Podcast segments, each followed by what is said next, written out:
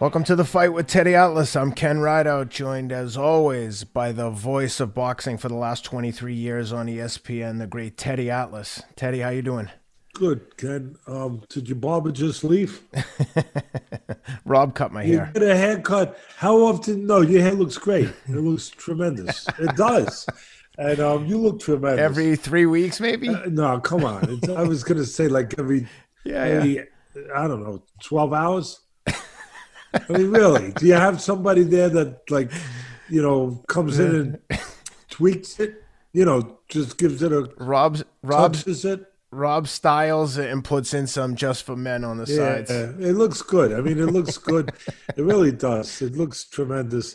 And um, I was just wondering if we could give a plug to your barber. Is if he's if he, is he off site there? Is he on the uh, off camera? West West Side Barber Company, Brandon Craven in Santa Monica. Go see him. He'll take real good care of you. There it is. There it is. That should keep you in uh, free haircuts for at least another six months.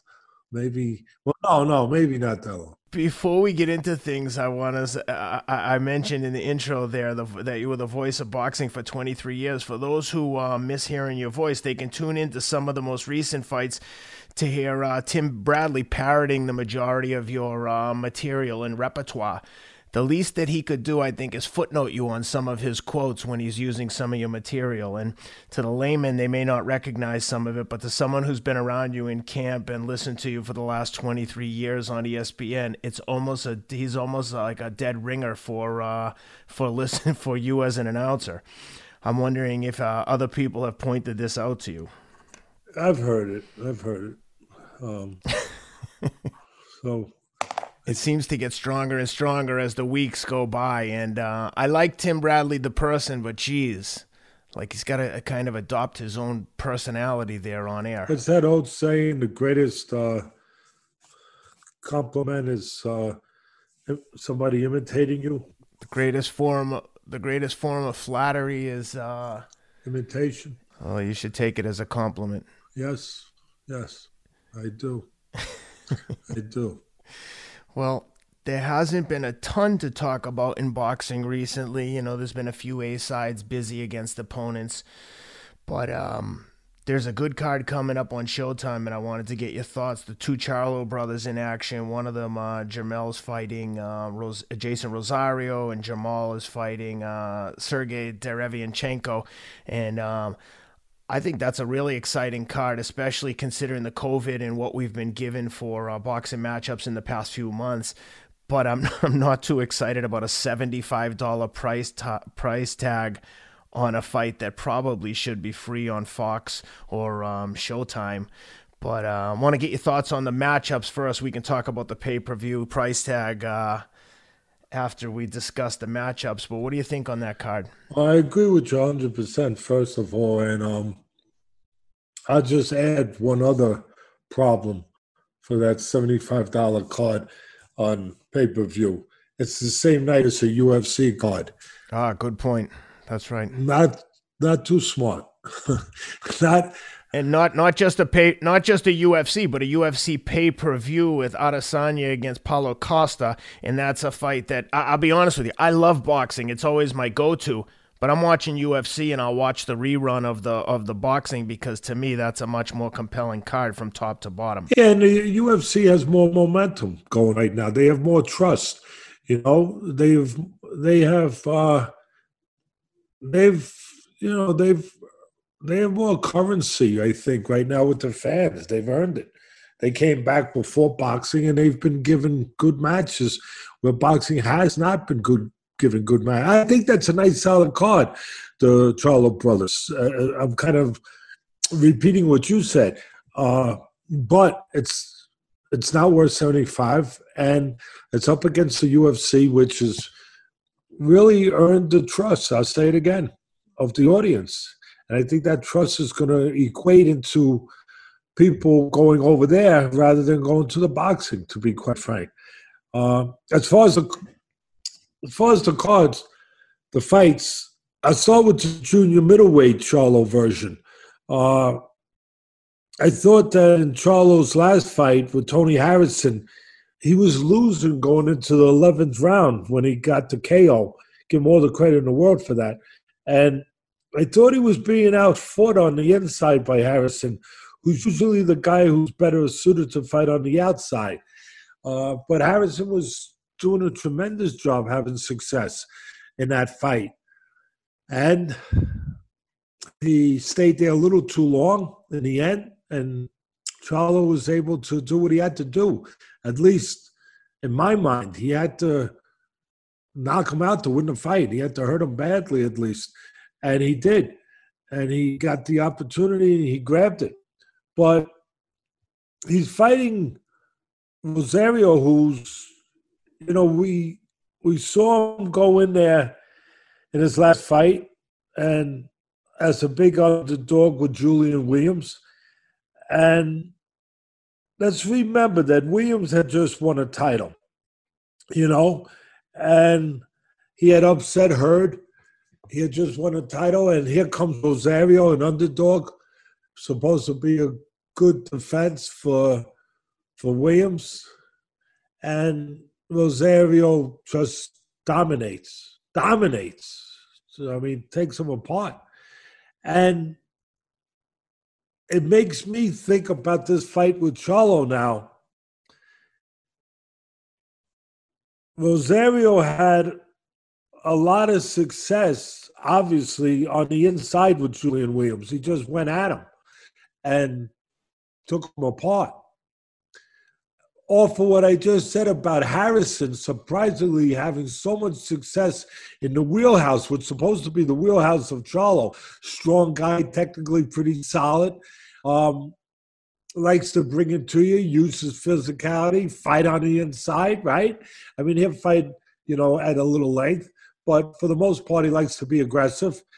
And if Harrison had success on the inside with him, which again was a little bit of a surprise to a lot of people, Rosario can have success. So that's the one way of looking at it. The other way I have to say is I question and I think this is probably the key, Ken, to what kind of fight it is and what kind of challenge it is, or it winds up being for Charlo, is that was what we saw from Rosario against Williams winning that title. Was that what we can expect to continue seeing? Or was it him just fighting above himself? fighting a fight that he had never fought at that way or that level or shown that level before. And it happens. It happens. And he showed up for the title, his moment to change his life. And he fought the best fight he ever fought. And he fought a fight that maybe he'd never fight again. I mean, we don't have a consistent track record on him because this is a guy who has been stopped once in his career, um, and he also has a draw in Rosario. So again, I think it's a very fair question. Did we see what we can expect to continue to see from Rosario, or on that night was he just fighting a fight that he will never replicate? Was he just fighting outside of himself in a in a great way? Um, let, let, me ask you one quick question. You, are right about Rosario. He looked awesome against J Rock, who we know is a good fighter and can bring it. But Rosario's got a, a, a, loss against a guy I've never heard of and a, and a draw against a guy I've never heard of. I think the guy who. Well, that's what I just said. Yeah, yeah. But I wanted to get your thoughts like what do you think there? Do you think he's like um, the kind of guy who just gets up for the big fights, maybe doesn't show up in shape for others? I don't know a ton about Rosario, but it's they're all big, and, and in his world, they're all big. So I understand what you're saying, but that's the point I'm making. Did we what did we get a fair look and estimation and feel for what Rosario is, or did he just fight the fight of his life and we're never going to see it again? So, and also, was Williams, Julian Williams, a little overrated? Where, and I don't want to knock the guy at all. I like the guy. I like him a lot as a human being too, and what he did in beating Hurd as an underdog. But did he overlook Rosario? Uh, you know, did he have an off night and get caught and never got a chance to get into the fight, getting caught early, uh, getting blitzed, if you will, um, in that fight? Or was Williams just, you know, that night against Hurd, the same thing? Was it his night and not really indicative that he's at the next level that we sometimes think of when a guy's got a title? Um, you know, and Rosario had a good spot to get a title by fighting him because of what I'm saying. Or was Hurd. Listen, everyone gave him a lot of credit for beating Hurd, and he deserves that. Hurd's a big, strong, physical guy, but he's not the hardest guy to hit. He's not the most sophisticated guy, the most developed guy uh, in the game of boxing. He's a guy right in front of you. He's a guy who's predictable. And Rosario, on that night, Julian uh, Williams did a tremendous job of mixing it up, a little inside, a little outside, you know. So again, I think that it's going to be an interesting fight. I like the fight. It's going to be interesting to see if Rosario. We know Charlo, his track record is is there. You know, he's consistent with what he is. He is what he is. We're not sure what we're going to get out of Rosario, and that's what's going to be interesting. Um, at the end of the day, I think that it's a good, entertaining fight. As I said, based on the styles, I think they both like to engage. Uh, Harris, who's uh, not known as an inside fighter, was beating Charlo, as I said, uh, in the trenches. Can Rosario do the same thing? The outcome can. I think Charlo's definitely beatable, but he's a solid physical strong guy who's probably got less holes or gaps in his style than Rosario, and he's he's been more consistent. You know, again, we we know what his body of work has been. He's been more steadier, and so I'm going to go with him by unanimous decision or late round stoppage. But it again, in a very interesting fight, but I'll go with Charlo. The uh, I heard that I heard J Rock and Breadman, his trainer Stephen Breadman Edwards, before that fight talking about Rosario, and they had wanted to bring Rosario in as a sparring partner, or someone had suggested, and Julian said, "No, no, we're not going to spar him. We're going to eventually fight. That kid is good. I don't want him here sparring with me because we're headed for a fight. This is like months, maybe a year before they fought. So then they did match up. So they knew Rosario was a problem enough so that they didn't want him in camp with them. But um, to your point, the line reflects that question mark about Rosario and his and his record because Charlo is a minus 400 favorite to plus 300 on Rosario at that kind of line, I agree with you that Charlo probably should win this fight, but I think at plus 300, I'd take a flyer on Rosario. I think that he could, I could see Rosario winning this fight, although I think Charlo wins it. But, you know, and if you want to make a bet and if you want to take that, uh, take advantage of that line, you can check out MyBookie. Check them out at mybookie.ag. Use the promo code ATLAS, A T L A S for a hundred percent credit on your first deposit. So you deposit a thousand, they'll give you an extra thousand to play with in honor of the NFL season, and we'll come back to MyBookie later in the show. But um, interesting thoughts there, Teddy. Oh, you left out one part. What is it? That um, if you hit the parlay, you get a a trim from Ken's barber right? if you could pick the parlay of the two winners in the Charlo Derevyanchenko and Charlo Rosario fight, we'll work out a deal for you. I'm sure he'll do like a 20% off coupon code or something at the Westside Barber Company, Brandon Craven. Uh, so in the, in the other matchup, we've got the other Charlo brother, and I'm always going to confuse the first names because they're so similar, but Charlo versus Derevyanchenko. That to me is a real 50 50 fight, and the line reflects it. Charlo at minus 135, Derevyanchenko at plus 105. Derevyanchenko's been in there with some killers and looked really good against Danny Jacobs. He looked good against Triple G. This is a real test for Charlo, probably the toughest test he may have had. Let me check out his record, but I think this is one of the toughest fights he's, he's had. Yeah, it is. Guys, just want to take a quick pause to give a shout out to today's sponsor, MyBookie. They've been with us for a long time. Check them out at mybookie.ag. Sports, including the NFL, are now back, and MyBookie has returned with its winning season. Winning season means watching all live sports and betting live sports all season long. With the NFL back, that means action packed Sundays and huge cash prizes at mybookie.ag. Get in on the action and use our promo code ATLAS, A T L A S, and double your first deposit at mybookie.ag. New players get up to $1,000 in free play.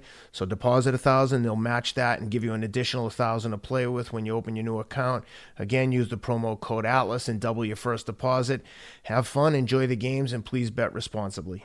No, I agree. I mean, some people some people um, they might point to Austin Trout, but Trout was older and quite frankly was used up a little shop one when Charlo fought him. Charlo was too 32 pro fights for Trout. Yeah, Charlo was too young and strong uh, for Trout, and it was actually a good style matchup for Charlo.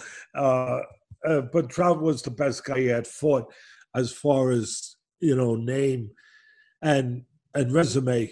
But, and he beat Julian Williams. Yeah, but right now, yes. But right now, he caught Williams. He just caught him with a really clean shot. Yep. But right now, uh, there's no doubt in my mind that Derevyanchenko Vinchenko is the best fighter that Charlo has fought. And Charlo's been a champion for a little while now. So that's that's a little bit of a statement. But also just to make it clear to our fans Jermall Charlo is the middleweight, and Jermell is the junior middleweight. So we're talking about Jermall, the middleweight, right now. Again, I think, come on, listen, we cover everything in boxing. Uh, we don't come to promote a show for anybody. We come to break the show down, to say if it's good, it's not good, what we think. And it's our opinion, obviously. And I think that it's a good, solid fight. Again, um, a nice fight that I'd like to see Charlo uh, and Derevyanchenko uh, for the middleweight title. Derevyanchenko has shown his worth.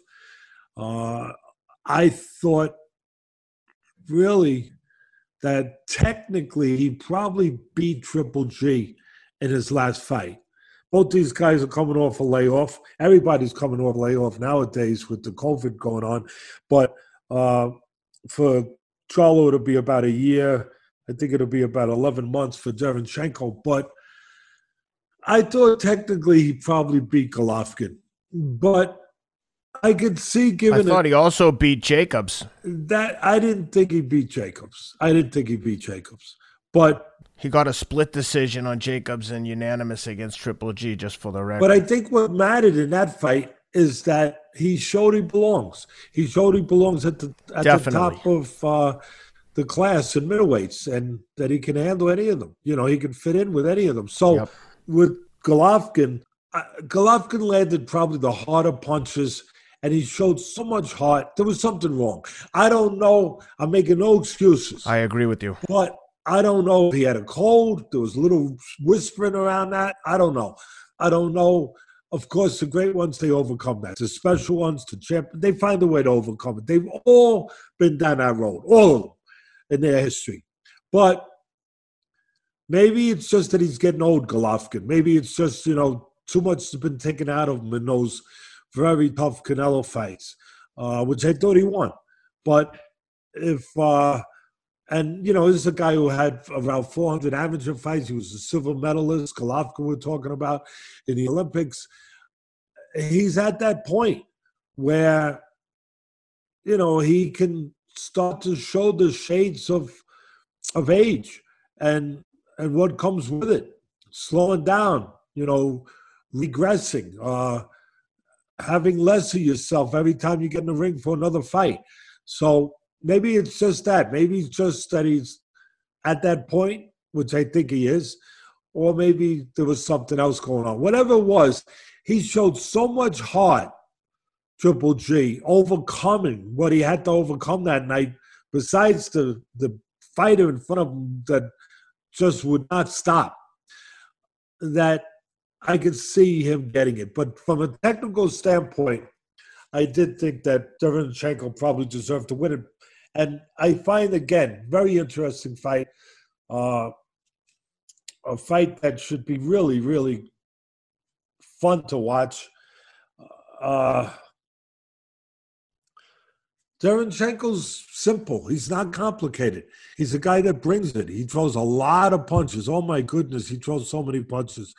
You better have your cardio really in place, uh, and also your defense. But he's not a huge puncher, but he's a, as we say, you know, he's a volume guy, and he makes those CompuBox guys have to ice their fingers down in between rounds because he does not stop, and he's got the chin to to do it. You know, he he he can he can stay in there. He's got the physical physical ability to endure. Here's the question with him. Very interesting. Just what I said about Golovkin.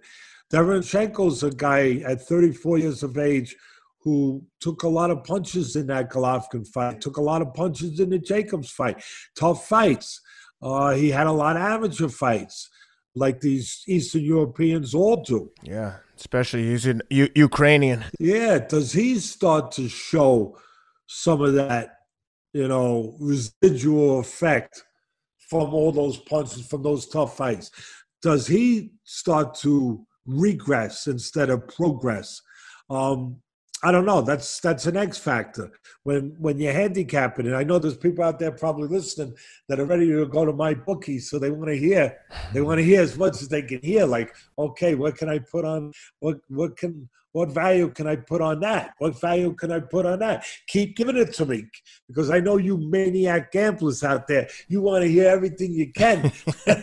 so at the end of the day, you can still flip a coin and go, oh, I'll go with this guy you know. But um, and one one interesting thing though about Derechenko is, he, yeah, he had an extensive amateur background, but he's 34 years old. He's only had uh, 15 pro fights, 13 and two with 10 knockouts and the two unanimous decision losses. Sorry, the two uh, decision but losses. Two title about. fights, which did they did two things. One, they showed that he belongs at that level. That's good.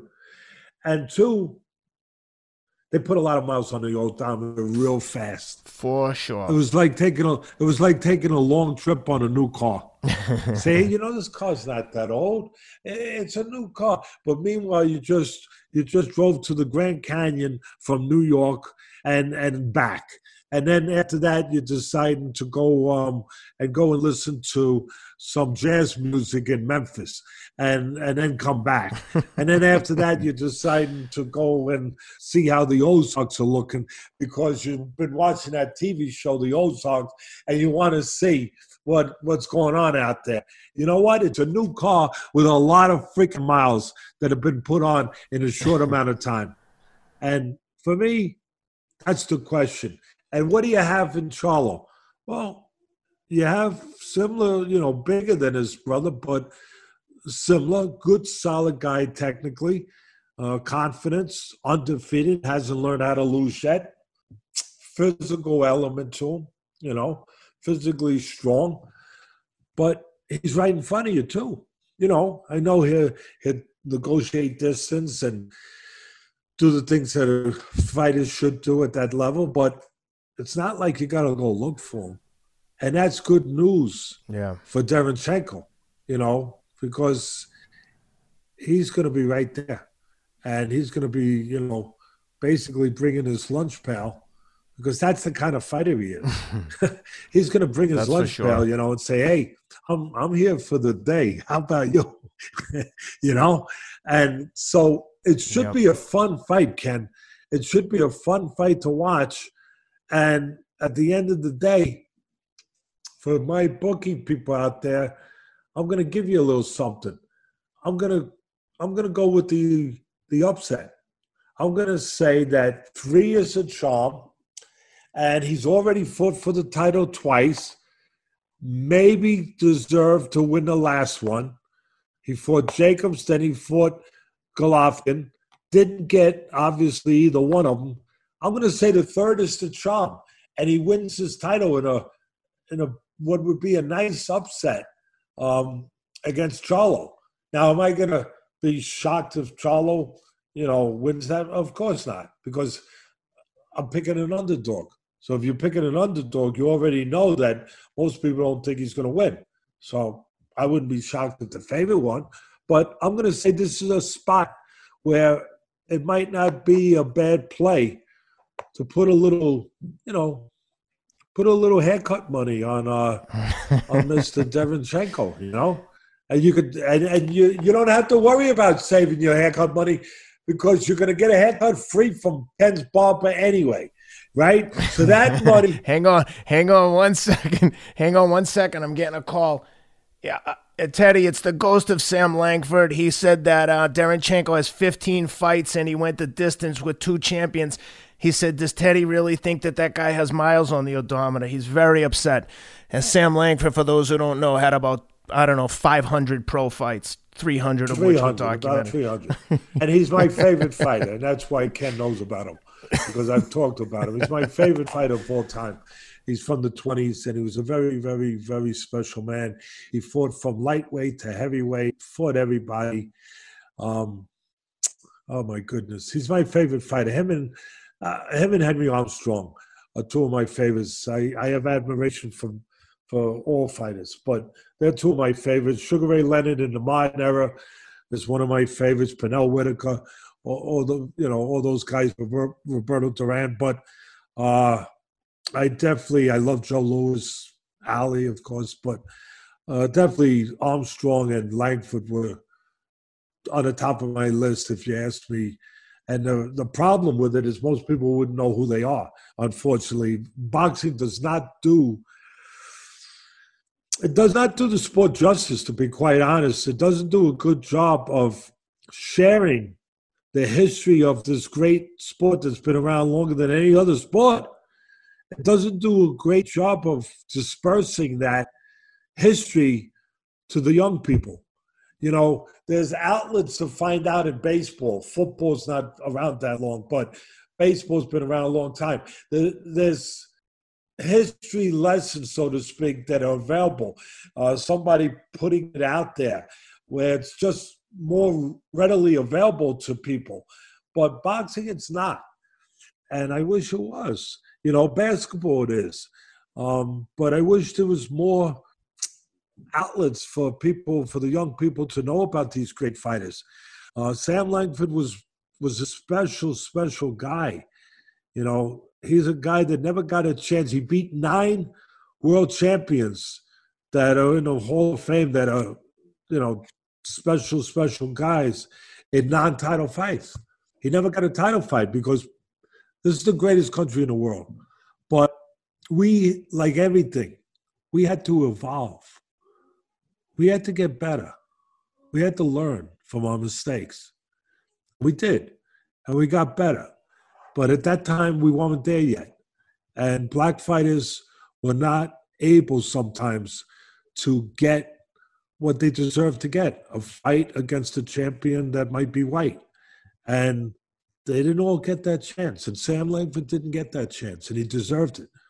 And that's part of the reason why I'll go out of my way to explain Sam Langford to people that don't know about him, because I think that he deserves that, that he should be. He should have been a world champion in my book.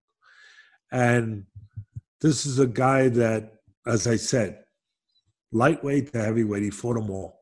And look, it was a different era, too uh, where everybody fought each other and you could fight at catch weights and you could, you know, move up and down in weights. But the guy had over 100 knockouts. oh my God. Uh, he had probably about 300 fights. Some of the fights are not posted. 126 knockouts and 178 wins as a pro, documented. Yeah, well, that's documented. And there's fights that aren't documented. Yep. Because back in those days, there were certain states that didn't allow boxing. So they would fight, you know, they would have fights set up, but it wouldn't be documented. So you wouldn't see the record of it. They were called newspaper decisions, where the, the newspaper guys would say in the article the next day who they thought won the fight. And so that's that's how they they went by the newspaper decision. But again, it wasn't documented uh, where you could look, as you just did, and, and necessarily see the amount of fights that he truly had. But I got to tell, since I'm talking about him, I have to tell one great Sam Langford story. I love it. That's why I wanted to get you talking. It's it's just a great story. I don't know how much of it's true. All I know is it's the legendary Sam Langford. That's enough for me. And back in those days, they weighed in before the fights in the morning. So they had just weighed in. They were walking out to fight. He was fighting a top fighter, but a top fighter in his own right, but a top fighter who knew the legend of Sam Langford. I'm fighting Sam Langford. In other words, he's in awe. It's like going up to bat.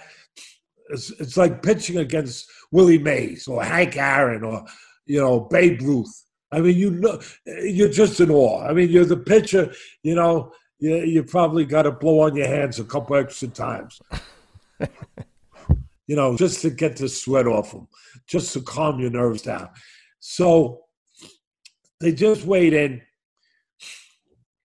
I don't know the accuracy of all the elements, but the fight could have been 20, could have been 40 rounds because back in those days, that's that's what they did. They fought, you know, large amount of rounds.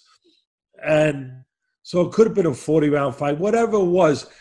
They literally brought their lunch because they could be out there for a couple hours. so what they would bring back in those days, they weren't advanced and knowing, you know, nutriment and body science and all that stuff the way you know, Ken, because you you would have came right in there and said, no, no, no.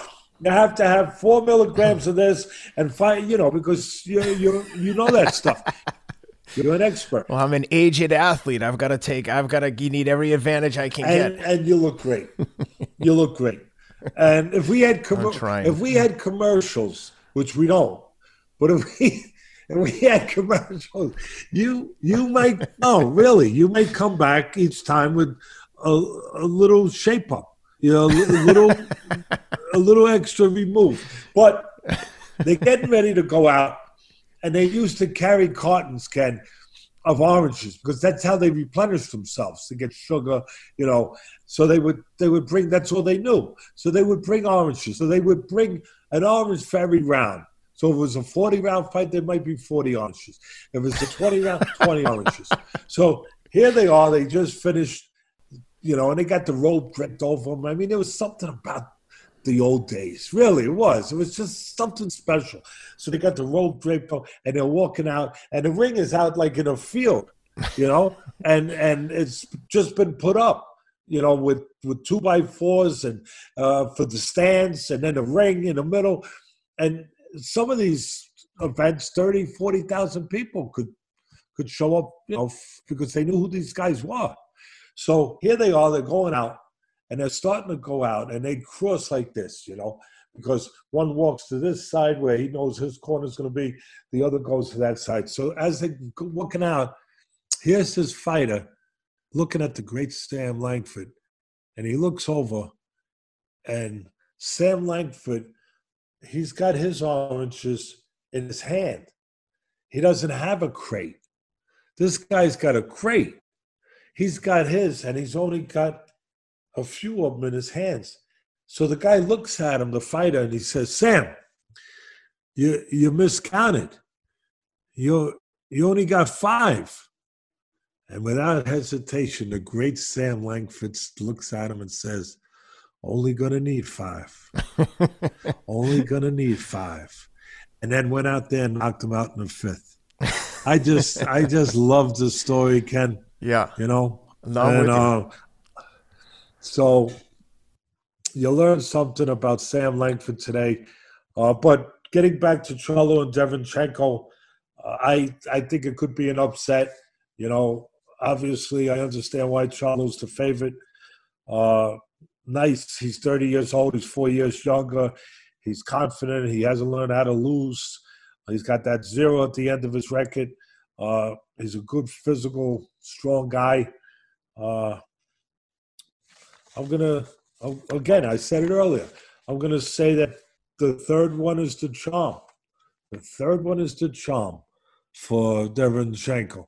I'm going to agree with you, but I would say, uh, like Sam Langford would say, Derevyanchenko, relatively speaking, is still uh, wet behind the ears and a young spring chicken with only 15 pro fights compared to some of the some of the uh, wars that some of the old veterans have been in. But that's going to be a good card top to bottom. There's some other title fights on there. We don't have time to break everything down but those two main events I like seeing the Charlos in action. They're definitely um, all action fighters. They definitely bring excitement I, I just think that the pay-per-view and you're going to touch on this now, maybe a little bit before we move on. But mm-hmm. um, I just think the executives sometimes, I don't know. They I know that they went to college. I didn't go to college. They're so smart.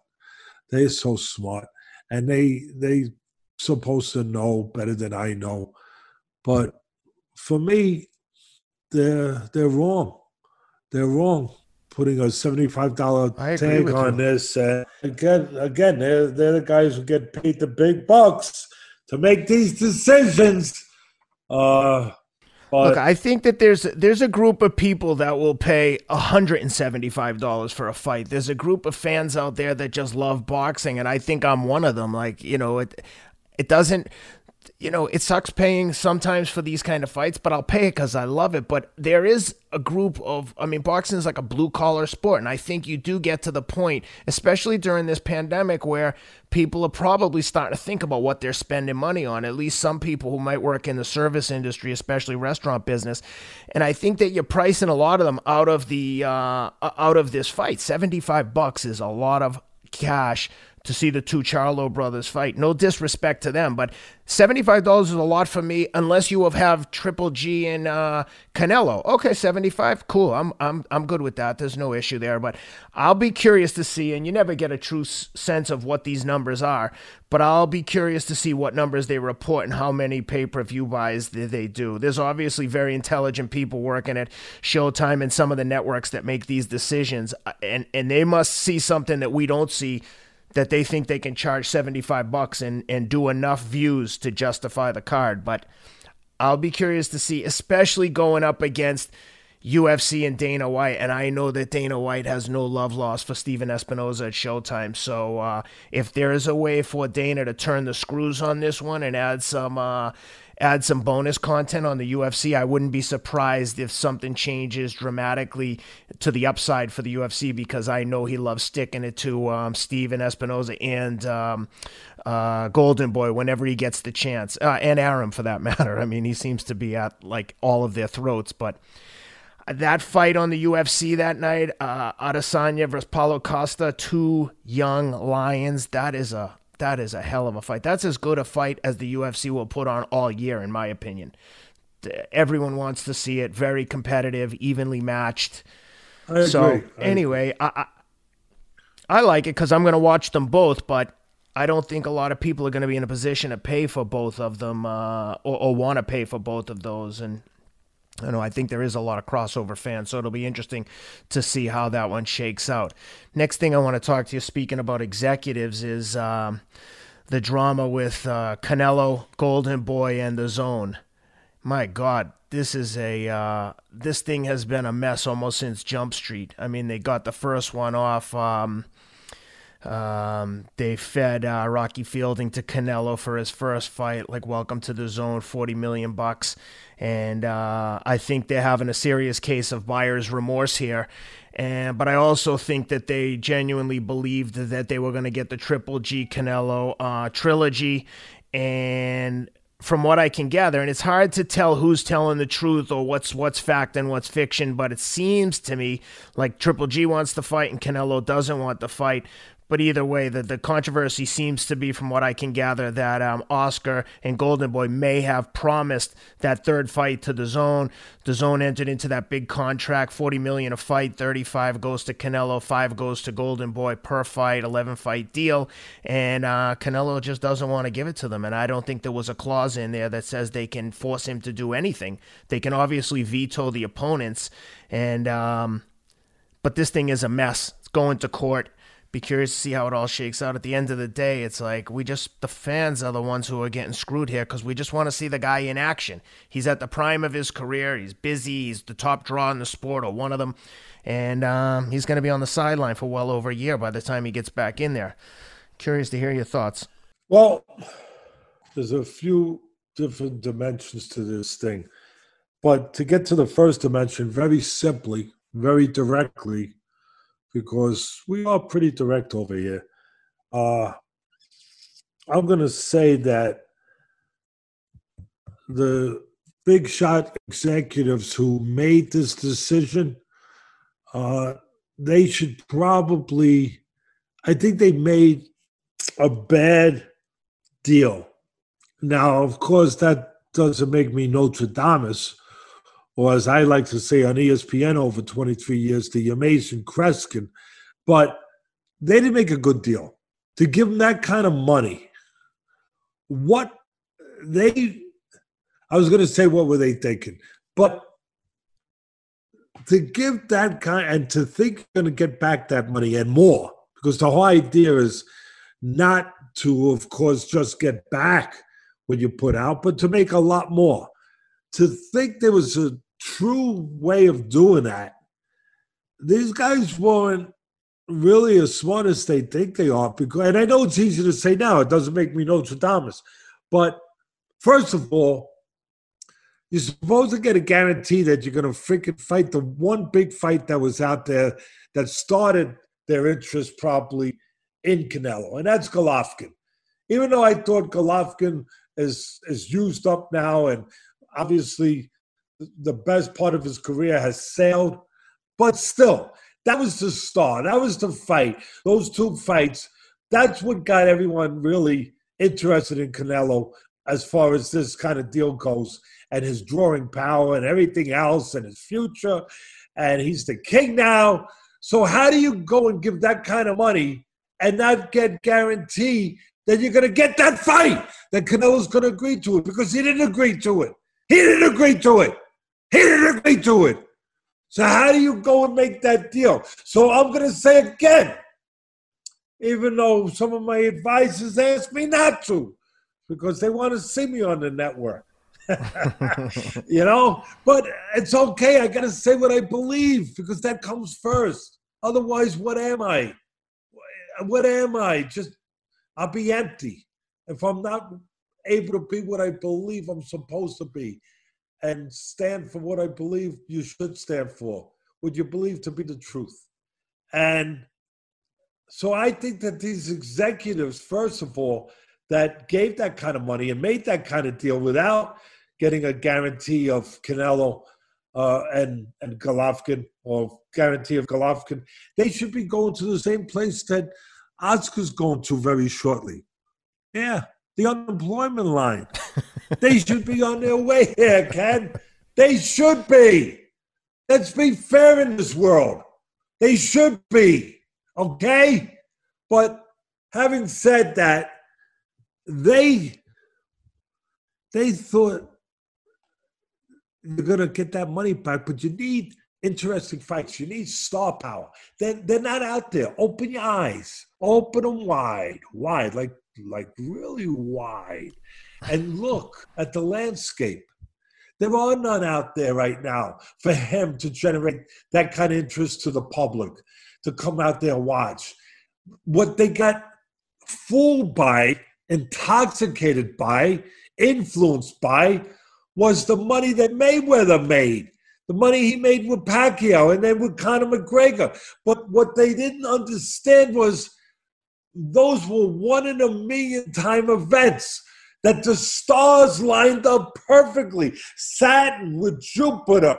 Is Pluto is Pluto still a, a planet, or if they removed Pluto? I'm not sure. I, th- I, think the environmentalists removed it. All right, they removed. I like Pluto. I like that little purple planet. You know, they see if you can talk to one of your big shot friends, Ken, in, in the science department, and see if they can bring Pluto back because I, am texting Elon Musk right now. All right, that's my man. That's what I like about Ken. He he he doesn't fool around. He he's got it on his he's got it on his phone. Bang, he gets to the right person right away. So those those stars don't line up every day like that, and they thought they they they had stars in their eyes where they oh and dollar bills in their eyes. Oh, oh yeah, we'll give them 365 million. Oh, no big deal. And, and we'll get back so much more. Where? You don't even have Golovkin on your ability to do it with him. How the hell? Where? Where? Where are you going to get that? And so, uh, just a bad deal. Um, and now, now they're in a position where, hey, look, Canelo wants his money. You know, he's it's not like we're going to be doing benefits for him. I mean, he was getting his 30, 40 million dollars a fight. What what did he do on the contract? Four fights, either three or four. He gets. He did three. How many has he, he realized? Fights four on the so contract. Far. So obviously, I believe he's done four at thirty-five million apiece. So obviously, he wants to get the rest of it. He wants to get all of that three hundred sixty-five million, and he ain't gonna go into a ring to get it right now. He's gonna have to go into a courtroom, and I don't know what's going to be, even if he wins the case, what's going to be there to to really to to get the money. It's one thing winning the case, right? It's another thing being able to co- collect. And and even if he wins the case, Oscar De La Hoya is basically going to be out of business. He's he's got all kinds of problems. Uh, Golden Boy's got all. I mean, he's unraveling. Uh, he's made mistakes, from what I understand, in making this deal with uh, the agreements and the, the things that he guaranteed Canelo. He promised uh, Canelo uh, things that obviously were not things that he could live up to or that the zone necessarily understood that he had told Canelo that was going to be part of the deal, so they hadn't signed off on it. Whatever. At the end of the day, I'm hearing that the zone might be out of business in the United States in six months. Yeah. Yeah. I'm not saying that that's going to happen, but just to hear the possibility of it tells you the level of trouble financially that's going on with these people that they might they they might just close up shop in the US and just stick to Europe well, they have a huge global business. They they stream global sports all over the world, including soccer, rugby, yes. baseball, and I, yeah. So they they might they they might feel they have to close up in the U.S.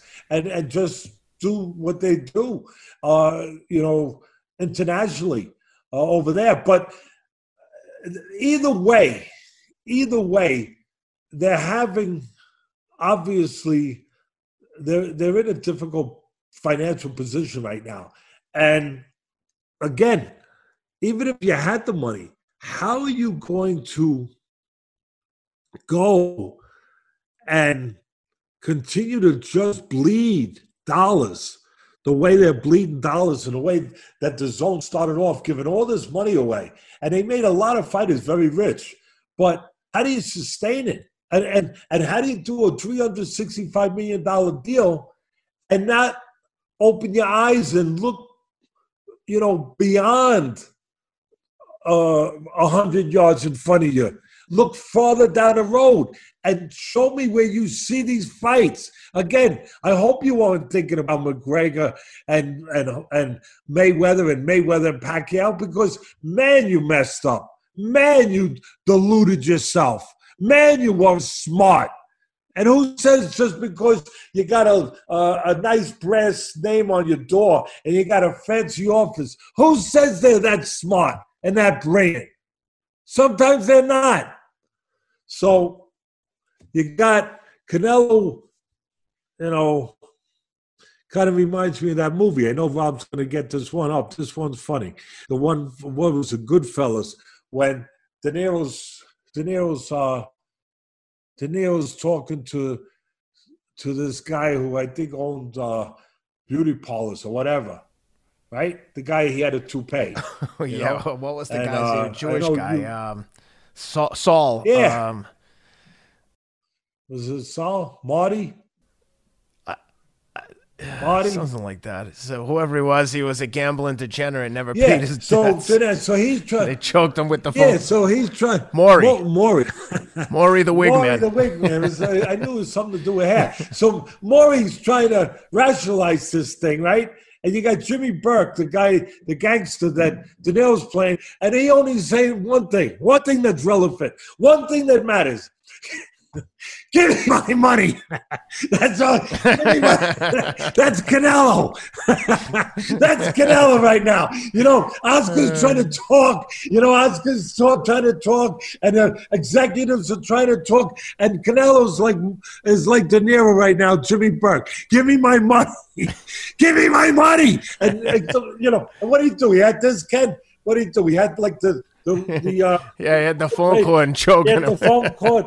He had the, he had the, and he was like, right? He was like, give me my money. Give me, but Jimmy, give me my money. give me my money. I want my money.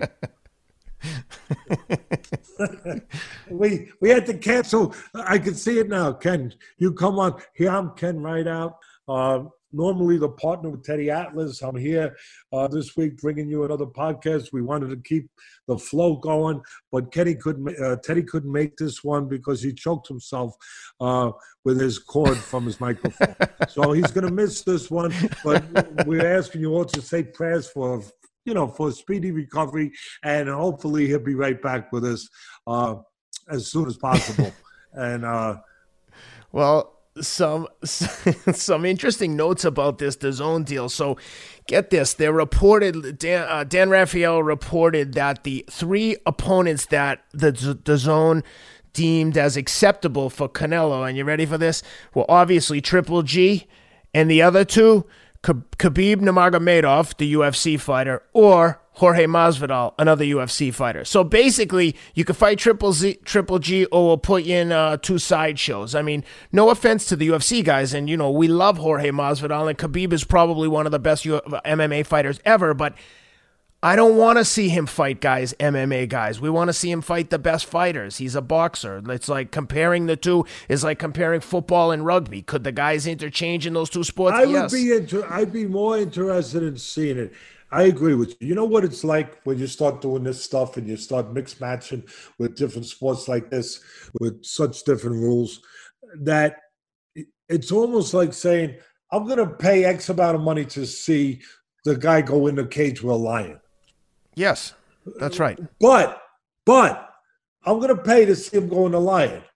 But the lion's got no teeth. And we're going to remove his claws. Yep. Well, what am I paying? At? I what am I paying? I, if you're gonna put him in with a lion, all right. There's a little interest here. Uh, how's he gonna do this? I really. I mean, Yeah. I know I'm getting a little. You know, it's gonna. People are gonna say, Teddy, you want to see it? My God, what kind of mind do you have, Teddy? I'm just making a point. Yeah, eh, there'd be some interest. Give him a knife, right? And you say, go ahead, go in there with the lion. Let's see, let's see. I'm gonna pay, and you make a lot of money, probably, because a lot of people would pay to see it. But if you say, I took his claws out and took his teeth, well, so you're gonna put a guy in with an MMA guy like we did with Conor McGregor, and all credit to McGregor, he made a nice showing with a 40 something year old fighter who hadn't fought for two and a half years, you know, and who really likes to counterpunch Mayweather, and he couldn't counterpunch. He had to change his style and he had to go get him. And once he realized that, well, he went and he got him. But McGregor did okay. He did. And and you didn't feel bad too bad about it. Uh, but really, Ken, you guys, do we really want to see an MMA guy, great, great fighters that they are, handicapped? We want to see their teeth taken away and their claws, because that's what you're doing. Because you're saying you can't kick, you can't grapple, you can't jiu-jitsu, you can't do any of the things that make you a lion, that make you a lion. You can't use those things. You have to go in there and do something that you're not as good at as the boxer who only does that. That's not that's not really sporting. That's an event. And if you can sell it, so it shows you I was right on the I was right on the button with that one at least. Because it shows you that the executives they realize after a while, oh my god, they should have realized it a little earlier, but they realize we don't got nothing. We we we don't got nothing. We don't have any fights that can get us back that three hundred sixty-five million dollars in the boxing. So we'll go and we'll try to create events. We'll try to create Super Bowls. We'll try to create Barnum and Bailey. We'll try to invite invent something that can somehow have lightning strike again, where it did with McGregor and Mayweather. We'll, we'll try to do something to do that. And as you just said, McGregor was a great promoter. McGregor, it wasn't just that he was a tremendous striker for the MMA world and the UFC world, but he was a tremendous promoter. Paired with another great promoter in Mayweather. With another with with with another great promoter in Mayweather, Money Mayweather. So that those stars aren't going to line up again so easily like that. So now they're grabbing for straws. They're, gra- they're, they're basically they signed the guy to three hundred sixty-five million dollars to to. By the way, he had three fights. Three. He he had three fights, so he earned he earned 120, 105, and and and Golden Boy got fifteen. They get five per per fight. Yeah, so he's not going broke. I mean, we don't, we're not going to have to worry about him too much, you know.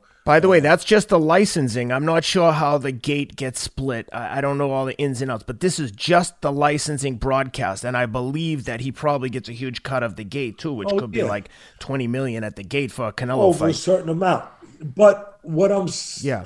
what I'm saying is that you know here you are now, where you give somebody three hundred sixty-five million dollars to promote to televise his fights, boxing, boxing.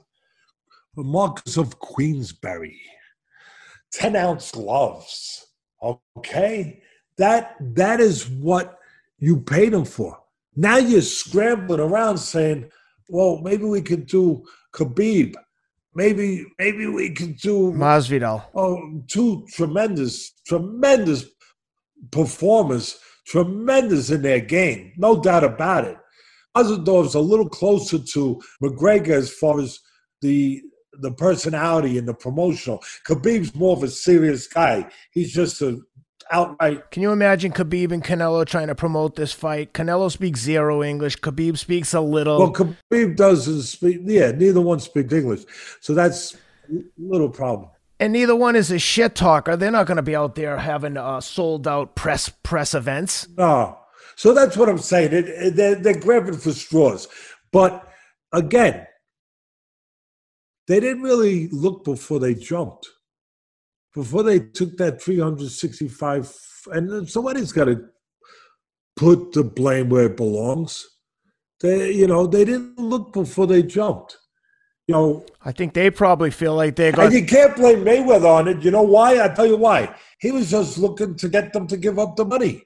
He wa- he wa- he just wanted to leave that office, that that room that day, with the biggest offer he could get, and then look at Canelo and say, "See what I did." Oh, you, you, you mean uh, you mean you mean De La Hoya, not Mayweather? No, I meant to say De La Hoya. I'm sorry, De La Hoya. You know, De La Hoya wanted to leave that office and just say, which I'm sure he did, and say, "See what I did." Yeah. See what I did? The, the only thing that Canelo should have said back was, I'll give you credit when I get all the money in my bank. Yes. Uh, you know, when I, uh, I mean, uh, how are we going to get, you know, the honeymoon is short lived. The honeymoon, Ken, is short lived. Like they gave him, they gave him the one freebie, right? Uh, fight, you know. Rocky Fielding. Yeah, they gave him that one, and okay, okay, and now now we want to see something, and then they gave him, and he fought uh, Jacobs and who were the um, Jacobs and Kovalev. yeah Jacobs and Kovalev over the hill a little bit, coming off that tough fight with Yarde. I know he's a bigger man. I I still didn't I hate know. it. I, I could live with both but of it those. didn't do big numbers. And then, so the people aren't Right. that dumb out there. The people aren't that dumb out there. You know, uh, Kovalev was coming off a short, short break off a tough fight where he almost got knocked out with Yarde, and and he didn't have enough time to recover. You know, he's in his late thirties. He's you know the best of him had, had sailed, as I said before. The best of his career had Yeah. sailed already, and uh, so you you know so you're getting and then of course Jacobs, uh, nice solid fight, but not in yeah. the not in that stratosphere of that kind of money that yeah because you're not going to realize it back. You know how are you going to recoup your freaking investment with if those are the best you can do? You're not gonna, and they didn't, and that's why we're talking about it. I think they viewed that deal as a loss leader. Like, we're going to take a loss on this, but we're going to sign up a lot of people and we'll start to build up our own stable of fighters like Showtime, HBO, ESPN did over the years. And it just, it just backfired. But I do believe that Oscar was probably in there promising him the world. Imagine how excited Oscar was. Oscar, and I mean, no offense, but he doesn't come across as a Rhodes Scholar. How excited he was to go back and report to Canelo, look what I did for you. And probably promised them everything. Yeah, we'll get Triple G, 40 million million, of course, we'll fight him in the parking lot for 40 million. And Canelo was probably like, okay, great job. Who are we fighting? Uh, first up, Triple G. Nah, nah, nah, nah. I never agreed to that. I need more money for that. And, you know, Skipper's Skipper at DAZN, I believe, did the whole deal himself. He flew out to LA from the way I understand it, went to Golden Boy offices. They almost had a same deal. skipper. Wait, wait, as long as you brought him up, the same skipper who had just been pushed out the door at ESPN. Yep. Forced to resign. Yep at ESPN. Yep. And now he comes in and his his first deal out of the box is this deal. Not not not swinging for the fences. Not not a great deal. But you said some earlier that DAZN they wanted to sign up for. Well, the guy who's promoting for them, Matchroom, yeah, he wants to sign up as many guys as possible. But there was only one intent. Remember this, Ken, for the TV people the, the zone. One thing, one, nothing else. Subscribers. Subscribers. Yep. That's all it was. They wanted to get subscribers. And they figured with Canelo, the biggest pay per view guy out there in boxing, with the great great Latino following that he has, such loyal fight fans, that they'd be able to get more subscribers. But you know what? People weren't going to sign up and put money out there to they wanted a little bit more sizzle. You know, you're offering them sizzle, you're offering them sizzle. You you show you, but they didn't even they didn't see it. I know you want the steak, but they'd like to even get the sizzle. They'd like to they at least Golovkin, and you don't even have Golovkin in the pen. You don't even have him in the barn. I mean, again, who were you looking to to get these subscribers from? What fights were going to entice the audiences to come out there and say, "I have to buy DAZN. Look at this fights they're putting on this month. Oh my God, honey!" You're not getting your hair done this month. No, no, you're not. No, how going to fight? I mean, come on, come on. We're talking real here. I mean, you, I would have, we could have done a better job. I mean, at least would have yep. been knowing what we're dealing with here, you know, and. I think that I think that one of the outcomes they could probably hope for here is they owe they owe Canelo 240 million, but let's say in the settlement they say, listen, no harm, no foul. Here's a hundred mil you leave and you could say, whoa, they're going to give him 100 mil. Well, they're going to save 100, another 140 by not paying the whole 240. And for Canelo, from Canelo's perspective, take the 100, take whatever settlement they're offering and go be your own promoter now. You're the biggest free agent in the history of boxing. He could probably go in two or three That's fights and make up going. the difference. He's going down the same road. It's inevitable. It's obvious. He's going down the same road as his promoter went down years ago, De La Hoya De La Hoya was yep. with Top Rank with Bob Arum, and he realized I don't need him. Right. What do I need a promoter? I'm the biggest star in boxing, which he was at the time. I'm a matinee idol, which he was. I'm a crossover attraction of crossing over to the women, to people that don't normally watch this sport, you know. So, which he was, and you know, he he he's He's undefeated at the time. He's won world titles at different weight classes. What does he need a freaking promoter for? What does he need to give him 70% of the promotional that, that's made, where he gets 30? Matter of fact, they think he was getting 27.5. And uh, if, if my, my uh, if I'm correct with my sources, which I usually am, uh, and I guess uh, Arum was getting 72.5, whatever it was. But what do I got to give them when I can have the whole thing I, and do my own promotion? So he did.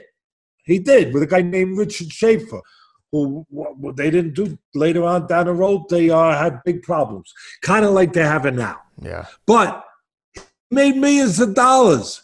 He made millions and millions. And then somebody named Floyd Mayweather looked he had the same promoter, I believe, at the time too, Arum. And he looked and he said, "What the freak? What am I? Same thing. What am I doing all this, taking all the risks, letting him make all the money? You know, um, the bulk of it. Let me start Mayweather Promotions, the same thing that De La Hoya did, and Oscar and Mayweather has done it. He did it even at a better level. You know? Well, you can imagine if Canelo, he already got 120 million, 105 uh, million for the first three. If he could get any kind of settlement out of DAZN, let's just for argument's sake say he gets 50 to 100, starts his own promotion, then he can go make the Canelo, then he can go make the Triple G fight and essentially keep half the money. Come to an agreement with Triple G. They go and promote the fight yeah, I mean, themselves. He should be his own promoter because why are you going to give up? Exactly. You know, the only fight I can see out there, boxing match that again I'm I'm knocking them rightfully so for not having the foresight to see there was none on the horizon to bring in any kind of crazy money. The only one out there now in boxing, quite honestly, Ken, is probably Joshua and Fury if that fight gets made. That's yeah. that's about the only one yep. that comes to that universe. I mean, I yeah. I mean, the only other than that, maybe, maybe if Mayweather, like maybe if they mix and match again, somebody with one of these great UFC guys that you know they can do that. But again, we're we're, we're talking about a whole different animal here. We're we're not talking about what you put this deal together for. You put it together for to have fights out there that would generate this kind of pay per view, those kind of numbers and now all of a sudden you have to go off the farm you know? You have to you, you, you have to go off the farm now to try to to, to try to come up with some crazy scenario because you realize those numbers aren't there. They're not there in the boxing other than a joshua and maybe fury. Maybe you know maybe you could have uh unless you have mayweather come back and fight somebody like Buzz Lightyear or, or Woody from the Toy Story because I I've been watching them with my grandson, putting them to bed at night, and they're very popular. You know, they they're very they're they're able to move pretty good. Buzz Lightyear can fly a little bit, or at least glide. Uh, he's got all kinds of superpowers. Maybe they can make that, but Floyd will be up for it. Listen, I'll finish this with everything going on. I touched on it two episodes again ago, and I'm going to touch on it again a little bit more in depth, in detail. What's also going on here? I we started to talk about this topic. I said there's different elements, different dimensions. There's the deal. There's the executives who made the deal. There's Canelo, who is uh, wants his money. There's the landscape of boxing that does not set up right now to really render that kind of money. So all these elements we touched on. Here's one more. De La Hoya himself, he's unraveling. He he's unraveling. I mean, he's talking about coming back. There's talks about that he needs the money, which is sad. And I hope it's not true. I hope it's not true. I hope it's not true.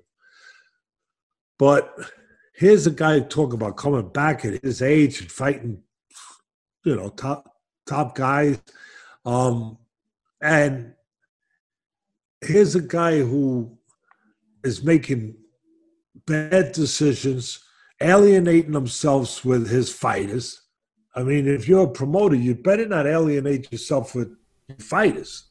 I mean, that's that's yep. how you make your money. If somebody hasn't, hey Oscar, your fighters is what your product is. I mean, that's that that's that's what you're promoting. I mean, you you have to have a relationship. Well, it's a little late for that because he seems to have issues with every single one except Vergil Ortiz. Well, yeah.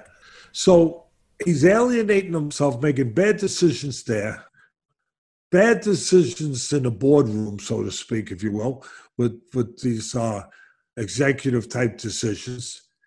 And I'm here to say this ain't the first time he's unraveled. No, because there there is a a history of him unraveling in the ring, and I don't think anyone's ever talked about this. Uh, uh, we all have our problems, but we're talking about this for a reason. It's public domain. It's it's uh, in a sport that we cover, and it's it's topical news. So, as a fighter, and I said this two podcasts ago. I gave him all the credit in the world. He deserved it. He was a multi-division champion. He was a gold medalist uh, from the Olympics. He he's he was a pioneer. Started his own promotional company, and then Mayweather later on followed suit. So he made a lot of money, and he was all these things. But he was also a guy who back then was doing what he's doing now. He's sabotaging himself. He's destroying himself. He's making bad decisions. He's undermining himself. If you didn't know better, you would almost say that some of these decisions were almost like self-inflicted wounds. Like like he like he like he doesn't want to be successful. Oh, Teddy, come on. How you say that? Well, I'm going to point out in his boxing career, as good as it was, every time he fought a top fighter, I'm talking about a top guy where it wasn't enough to just have talent to win. You had to be together in every facet of the game, every department. I always say 75% is here. When he fought the tough top, top guys, where it wasn't just talent to win, Mosley, uh, when, when he fought um, Trinidad, Mayweather, all those guys, when he fought again, Mosley, Trinidad, Mayweather, whoever, when he fought the top guys, he always found a way to screw up. He was winning against Mosley. Mosley did what great fighters do. He made an adjustment, and and all of a sudden the the, the tide of the fight, the rhythm of the fight changed, and you could see it. And maybe and De La Hoya was winning, and then it changed. And De La Hoya turned to make an adjustment to see that he had to do something different. And he never did. He never did. He just kept going down that rabbit hole. And he lost. And then he fights Trinidad. Ken, he's winning the fight. And then from in the 10th round, he decides, you know what? I don't want to win this fight. I know I'm, I'm just saying it to get the effect, but I'm just making. He, he says, I'm going to survive. I'm not going to do what I, I'm going to run. I'm, I'm just going to run and basically survive. And but you had three rounds. Just keep doing what you were doing. Stay alert. Don't get me wrong. You're ahead. Don't get careless, but keep doing what you're doing. It's almost like he said, "No, I'm, I'm going to throw it away. I'm going to find a way to screw it up." And he screwed it up. A lot of people say, Teddy, I thought he still won that fight, but he lost the right to complain by what he did down the stretch, by the decision he made. And he gave them a reason to rob him, if that's what you believe. Or Trinidad got what he deserved by coming on and taking advantage of that kind of behavior. Any way you want to look at it, De La Hoya did something he shouldn't have done. That there was no, but there's a track. You could do it once, but to do it every time in a big fight, that now let's go to the Mayweather fight. What's he dealing with? He's dealing with the best defensive fighter in the business and the best counterpunch in the business. So, but he's longer. He's got longer. So what do you do? You stay way on the outside and you use that long jab. You know why, Ken? Because then you take those counterpunching abilities of Mayweather out of play. Because there's nothing to counter. There's nothing to counter. Because you're out here. Bah, bah. And he's winning those rounds when he's doing that. And you take the speed, the superior speed of Mayweather out of the picture because now he can't use his speed because there's nothing to use his speed against. You're not engaging with him. So there's nothing for him. Let him shadow box on the outside and show how fast he is. but don't give him something to show how fast he is, to be effective with that speed. So Mayweather, when he's on the outside, he's using his jab, he's winning the rounds. Oh, oh, oh, oh, no, no, wait a minute. What will I do? Hmm. I'll go inside with the best counterpuncher, the fastest guy in a in the game. Maybe, maybe him and Pacquiao the fastest. Whatever. I'll go inside with the fastest guy, fastest counterpuncher in the game, and and that's what I'll do. And he does that, and he blows the fight. Why? Why is it twisted, short circuited? I'm not trying to be mean right now. I said two podcasts ago, you know, Oscar needs to get a dog because I think he needs. I need. I think he needs approval. He needs to be light. So I was half jokingly saying, but I wasn't being mean. I was just saying he needs help. Maybe a dog would help. But now I think it's beyond a puppy. I think seriously, and I, I, I, and we all need help in some freaking way. But we're not all in this position that he's in. And as a public figure, as a person that handles the kind of things that he has to handle people's lives, people's careers, all that stuff, right? So I'm saying that I think he needs help. I think he needs some someone to talk to, you know, psychiatric counseling, whatever you want to call it. And again, people are gonna, wow, Teddy just said that. Oh, hey guys, come watch this. You hear what Teddy just said? He just said Oscar De La Hoya needs a psychiatrist. Well, I yeah, I probably need one too. but I'm not I'm not out there involved in the things he's involved in, in in those kind of responsibilities. That's the difference right now.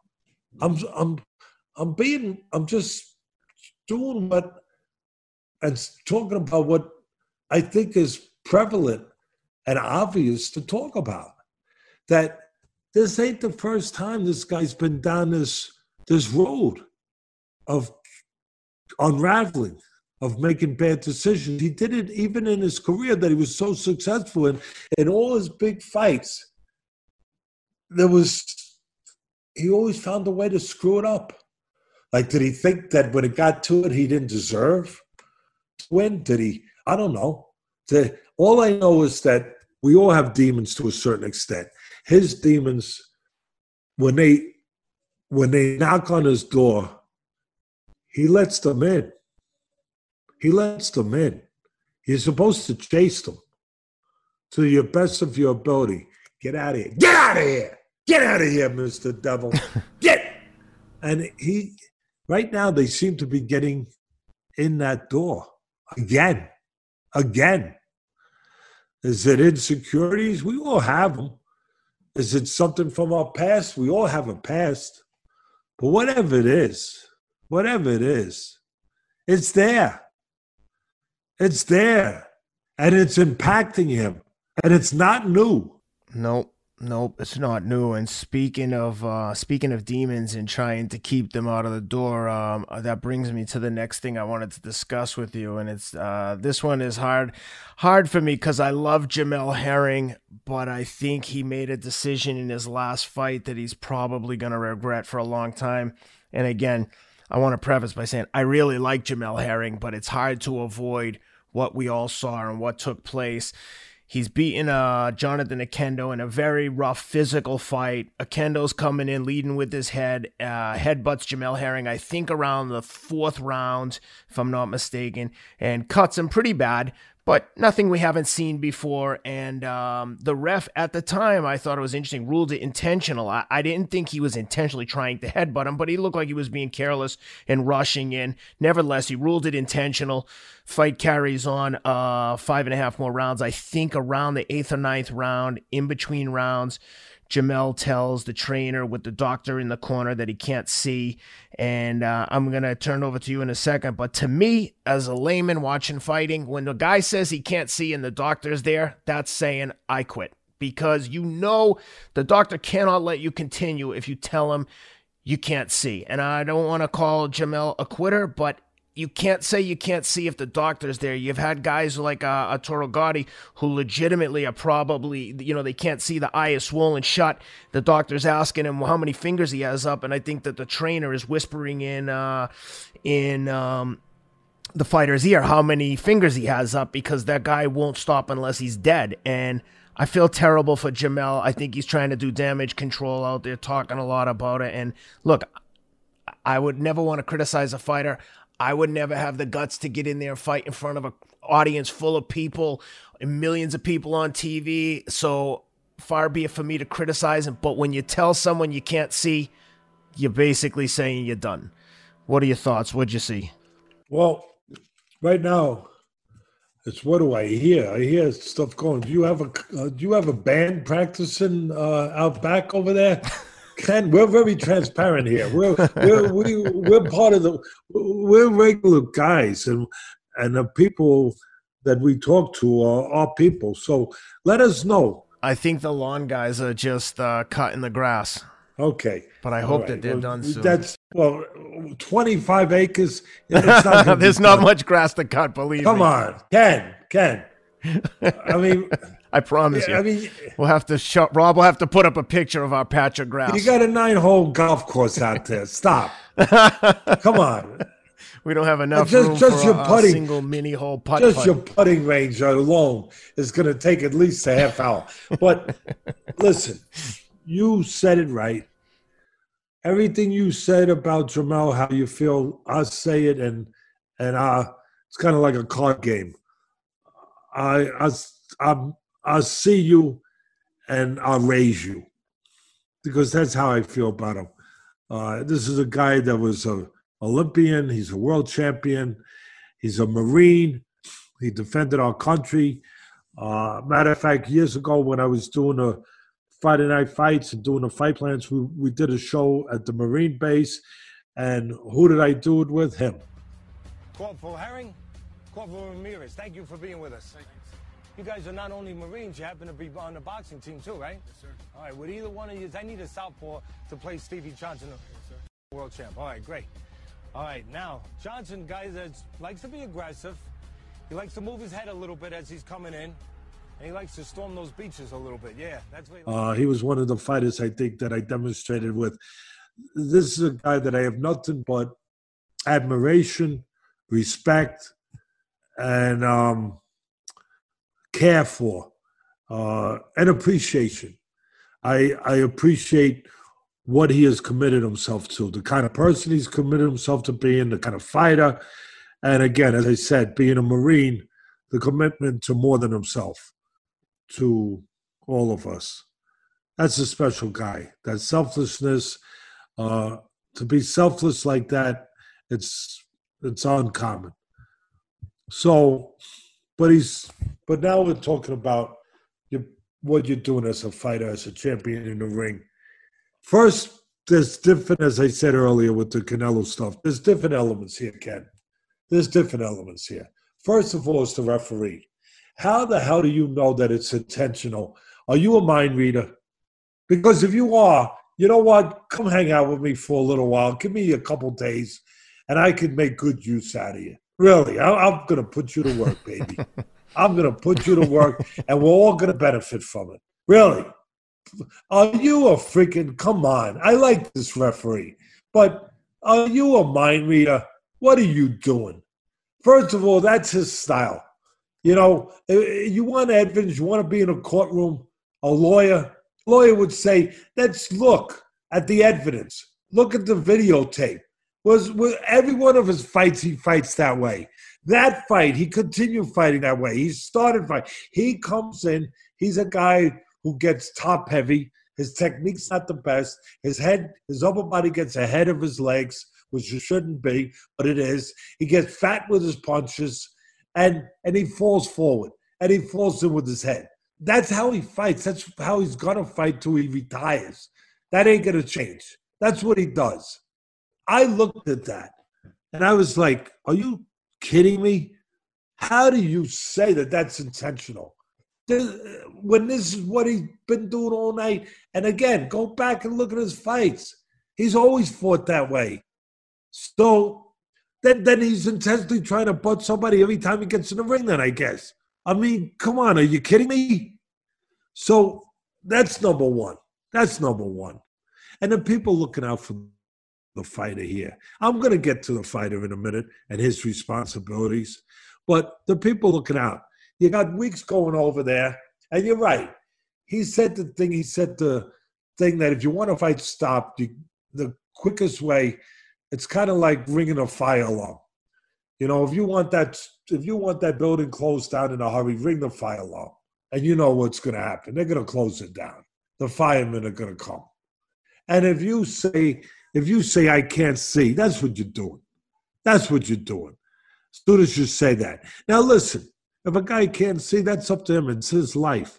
I mean, normally in a in, in a normal world of the civilian world, if you will, you can't see. Hey, you, you stop doing what you're doing until you can see again. But we're not in the normal world. We're in the ring, warriors.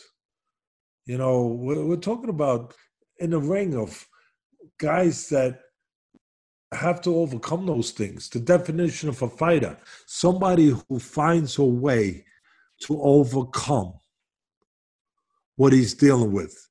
And what he's dealing with is, is dramatic and is involved with danger. That's what fighting is.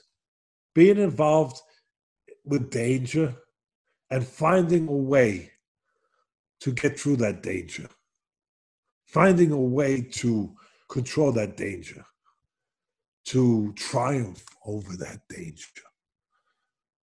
The word champion, it's a word that's earned, is earned the right to be called a champion. And part of the earning of it is how you behave, what you go through. Again, I get it. You could say, but Teddy, I can't see. I get, but we're talking about two different realms here. Once you go into that realm, once you make a commitment, once you say and you take that oath, so to speak, that I'm going to be a fighter, I'm going to, well, now you have the obligation to behave like a fighter, to think like a fighter, to find a way, even if it means that of your eyes ain't working so good. And again, I, I understand. Please don't argue with me out there and say, oh, but Teddy, you know, it could be a retina, it could be that. I get it. I get it, but once you have made that commitment to being a fighter, you have made a commitment that other people don't have to make in their realm, in their vocation, for the most part. You have, you know, it's it's like going into the surface. Once you say, "I'm, I want to go," I'm, yes, sign me up put me put my hand on a Bible. I, I swear my allegiance to this country and I'm going into the army, the Marines, whatever it is. Like he did. He understands better than anybody. That when he made that oath to be a Marine, he knew that when he's going up that hill, if he's ever asked to go up that hill and he gets shot, if he can keep going up the hill, he has to keep going up the hill. Again, in the normal world, no you, you get in an ambulance and you get the hell out of there. But we're not in a normal world. We're in the world of in the battlefield. This battlefield is in the ring. So you have an obligation to adhere to, a behavior to live up to, to find a way. Now, there are sometimes that it's too extreme. I'm with you. But who's to say? but you have to have the attitude. You're supposed to have that I'm going to go to I can't go. That's that's what we want, and that's what we think is part of the deal. And what fighters are taught is part of the deal. I mean, it's been shown through the history of the sport. Carmen Basilio with the great Sugar Ray Robinson. He looked like the Cyclops. Couldn't save, gone. 15 rounds with maybe the greatest fight in the history of the world. But he kept going. Because that's what people expect. That's what he signed up for. That's what made him a champion. Now, so that I say that, but there are administrators in the sport that have to make decisions to keep it a sport, to keep it a honest sport, as safe as possible. It's a dangerous sport to begin with anyway. Can't get around that. It's inherent in the sport. But to make it as safe as possible in a way in the realm that that it's responsible to do that.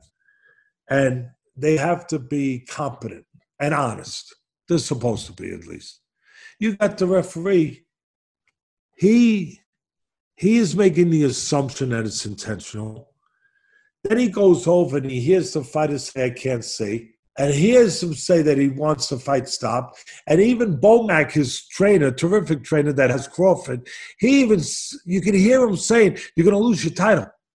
You can hear him. That to me was the most shocking of all of all of it. Is Bomac is telling him like, "What are you doing? You're going to lose." He doesn't want him to do that, and so he's telling him you're going to lose your title.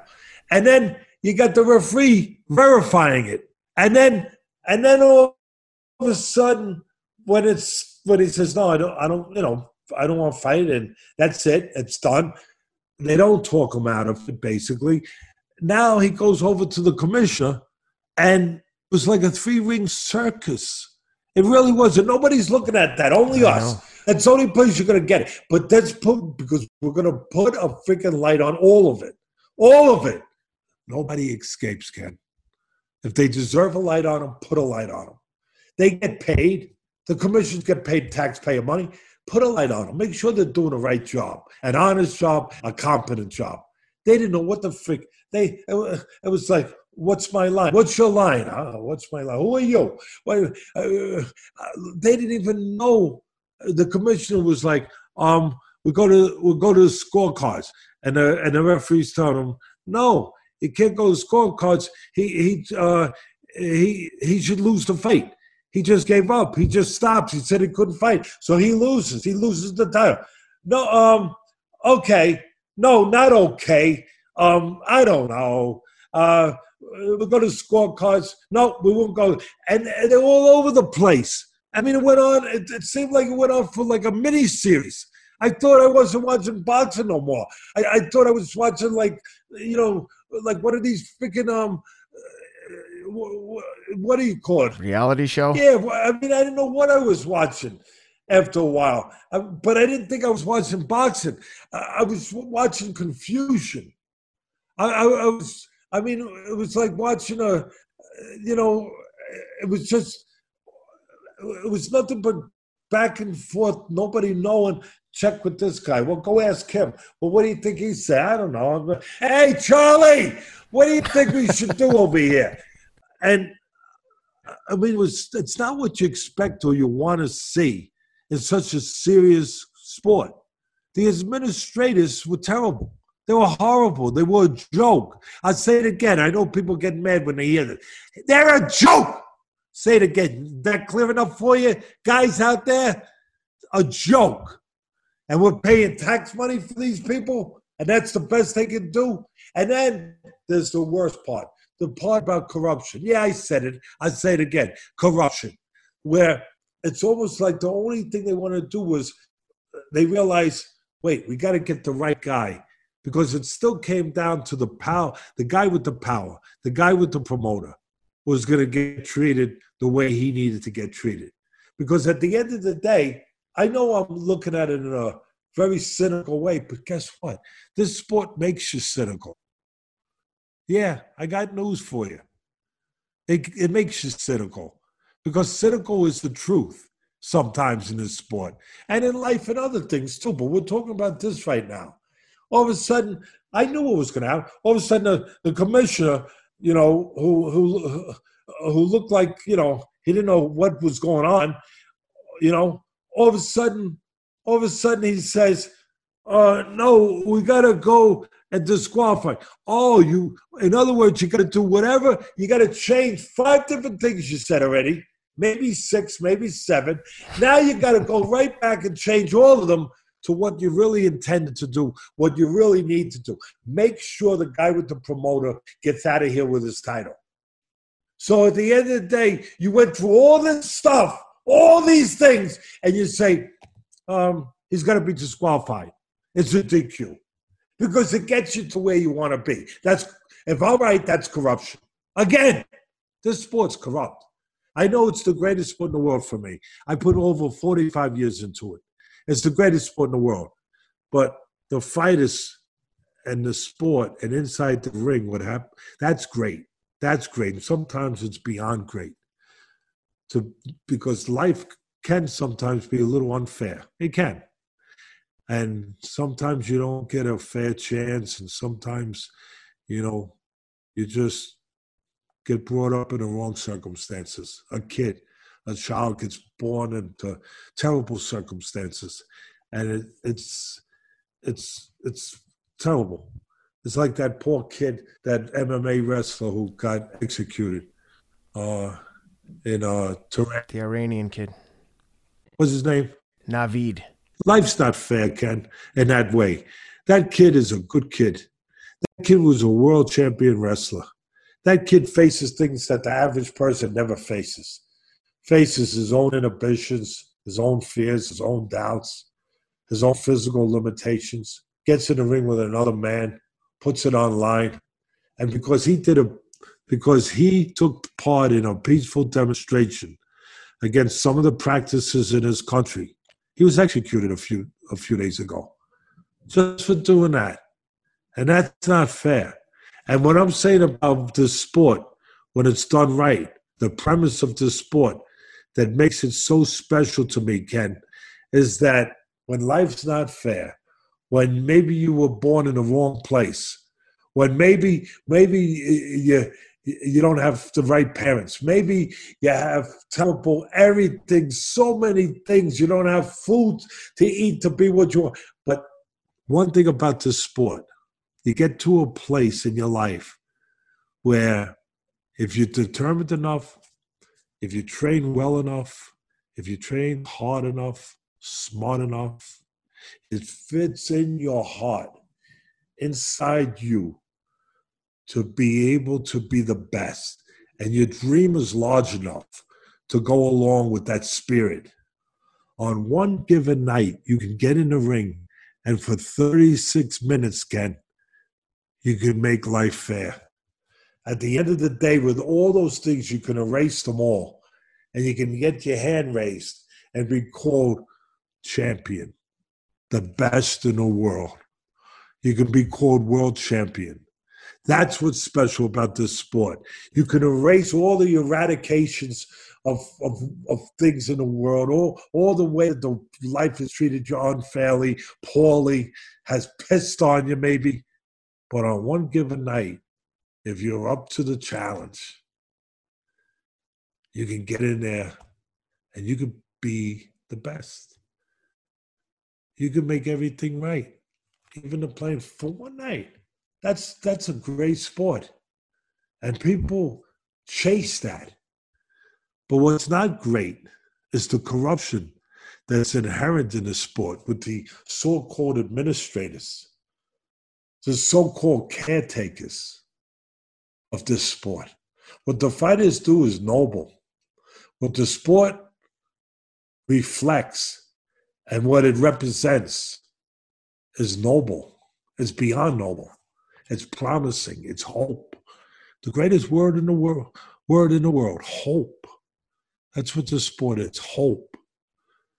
But that hope is splattered all over the place when these people come in with their agendas because they want to make money and they want to be on the side of somebody who has the power and they want to be able to take care of their own mission instead of the mission that it's supposed to be to make sure the sport is put forward the right way. And I see it all the time, and I'm sick of it. It makes me want to puke. And you could see, you could see some of that again. That at the end of the day, this freaking commission and everybody else, they they were oh, and what do they come up with? They come up with oh, we DQ the guy, so the, so the guy that we need to win will win. We'll DQ the guy. Well, why didn't you DQ him five rounds ago, four rounds ago? If you're going to DQ him, nobody asked that question. There's nobody to defend these fighters. That's exactly what I was thinking. There's nobody to defend these fighters. There's no there's no lawyer that all of a sudden pops out of a back room and says, "Wait, hold on." That that doesn't exist in this sport. Does you don't get all of a sudden get legal counseling. This poor kid, he all of a sudden he's got no. He, he could have won a world title. I, I know it's not the way you want to win a world title, but he was coming on. Maybe who knows? Maybe he breaks down Herring. What is Herring? Herring is a guy who's a good counterpuncher, good boxer. Uh, he's you know he's he's technically good, but he's not physically strong. He likes to box on the outside. It wasn't a great fight. There was a lot of tying up. Herring had dropped him. Herring was controlling the outside, but then he was clinching a lot because he didn't really want to engage too much because it wasn't smart for him because that's not his bag. The other guy was physically stronger. Herring's not physically strong. He reminds me of some ways of Howard Davis Jr., who, of course, was special in a different way. He, he was part of that great Olympic team uh, in 1976. I think the greatest Olympic team of all time, Howard Davis Jr. And he was a good pro, but he never won a world title. Or even Mark Breland, great amateur, gold medalist, Olympian too. Matter of fact, he was iconic in New York. He's a legend in New York, winning five, six gold gloves. And he won a world title. But he his downfall was he wasn't physically strong. Jamel's not physically strong. And maybe he gets worn down because that's what this guy was trying to do. But that opportunity got stolen from him. Stolen from him. And again, at the end of the day, if you just understand the sport for what it is, for the dark spots of it, you knew what was gonna. You knew at the uh, oh, uh, gee, it, it, just hit me. The, oh, we got a DQ. Yeah, where'd you come up with that one, you moron? Well, how long did that take you to? Where'd you come up? And again, you didn't do it when it happened. That's when you DQ. Not later on. The one thing that would have made this much more controversial is if after the headbutt that Oquendo started winning all the rounds. Because by all the scorecards, I think I think that Jamel was up uh, eight rounds to zero. But yeah, he was. But hypothetically, but what if was coming on? The guy was coming on a little bit. His his whole idea was. What if Oquendo was beating him up the whole time, and then Jamel said, I can't go anymore. And the kid was actually winning, and all he had to do was cruise to the last three rounds for a vict for the world title. Then you would have a bigger problem. Well, listen, this happened in eighth, right? Eighth round? Yeah. 9, yeah. 10, 11, yeah. 12. So you had four more rounds. A lot can happen. Yeah. Ken, a lot, for a sure. lot can happen. You, you're not supposed to steal that. You're not supposed to steal that away from a guy. But mm-hmm. having said all this, and talking about the the respect I have for Jamel, I understand. I understand. Matter of fact, I think he's having second. I I think that he's probably having second thoughts on how he handled that. I think he is. I think he is. Oh, I think you could see that in the post-fight interview. He was very disappointed in himself. I, I think. think. he is because this this this is a good man. This is a substantial man. Very. This is a man who thinks of other people before he thinks of himself. You don't join the Marines mm-hmm. unless you're of that kind of makeup that you're thinking of others before yourself. So this is this is. A, I wish we had more Jamel Herrings. Put it that way, in this world. But in this in this particular case, I just felt I I needed to point all that out, and I'm going to point out, I think with it, I'm going to point out tangible evidence for both sides where guys have felt that they need to win a title a certain way or to keep a title or to behave that way. Genaro Hernandez, and Rob will get this up. Genaro Hernandez was a world champion. This is back, I guess, in the 80s. And for full disclosure, he was a friend of mine. And and he was taken too young. He got cancer and he passed away. And I wish he was still here. Because again, just like Jamel, Genaro Hernandez was a special person. He made this world better. But he was a world champion. And he stepped up. He had been a, I believe, a featherweight champion. He stepped up to junior lightweight and he was fighting the great Azuma Nelson, Ken. And he's fighting him for the world title. And he has to box on the outside and keep Azuma Nelson from coming in. And he's winning the fight. But then Azuma starts coming on. And around the seventh round, I think Hernandez had won the first five. And then around the seventh, sixth, and seventh, Azuma started coming. You knew he was going to come. He was going to make a run. And he started coming at him. And then the bell rings. It's on network television. I believe the end of seventh, either the seventh or the eighth. I believe it was the seventh. Maybe, it doesn't matter. The bell rings, and Azuma catches and throws and lands a punch after the bell. And it knocks down Genaro. Matter of fact, it hits him in the throat. It really has impact on him. It does a lot of damage. It drops him. Genaro can't continue. Now, the referee and everybody, the commissioner, I think Sulaiman was even there, the, the head of the WBC, but everybody agrees on national television. Maybe they agree because everybody was looking, but they agree that it should be a disqualification. Azuma Nelson, who's a tremendous fighter, is going to be disqualified.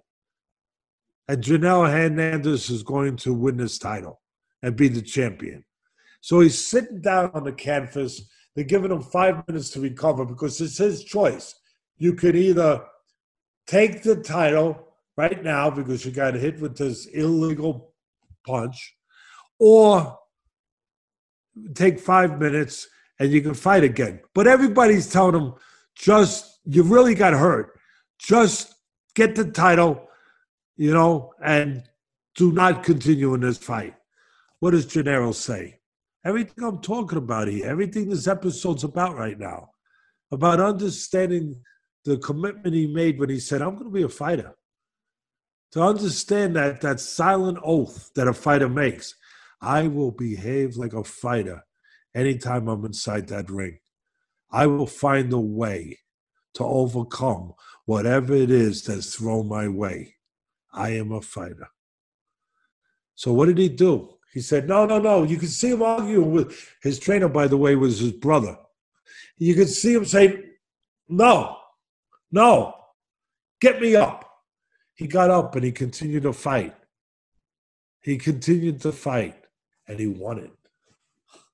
He won it the way that he wanted to win it as a champion, as a fighter in the ring. He found a way.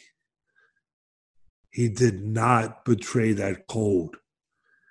And I'm just saying, there's been fighters that have done that, that they understand, win or lose, that you you are not the average guy. You're a fighter.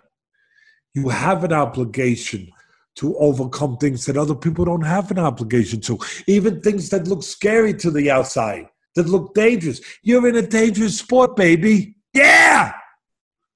How about Muhammad Ali in his first fight with Ken Norton? He got his jaw broken in the second round.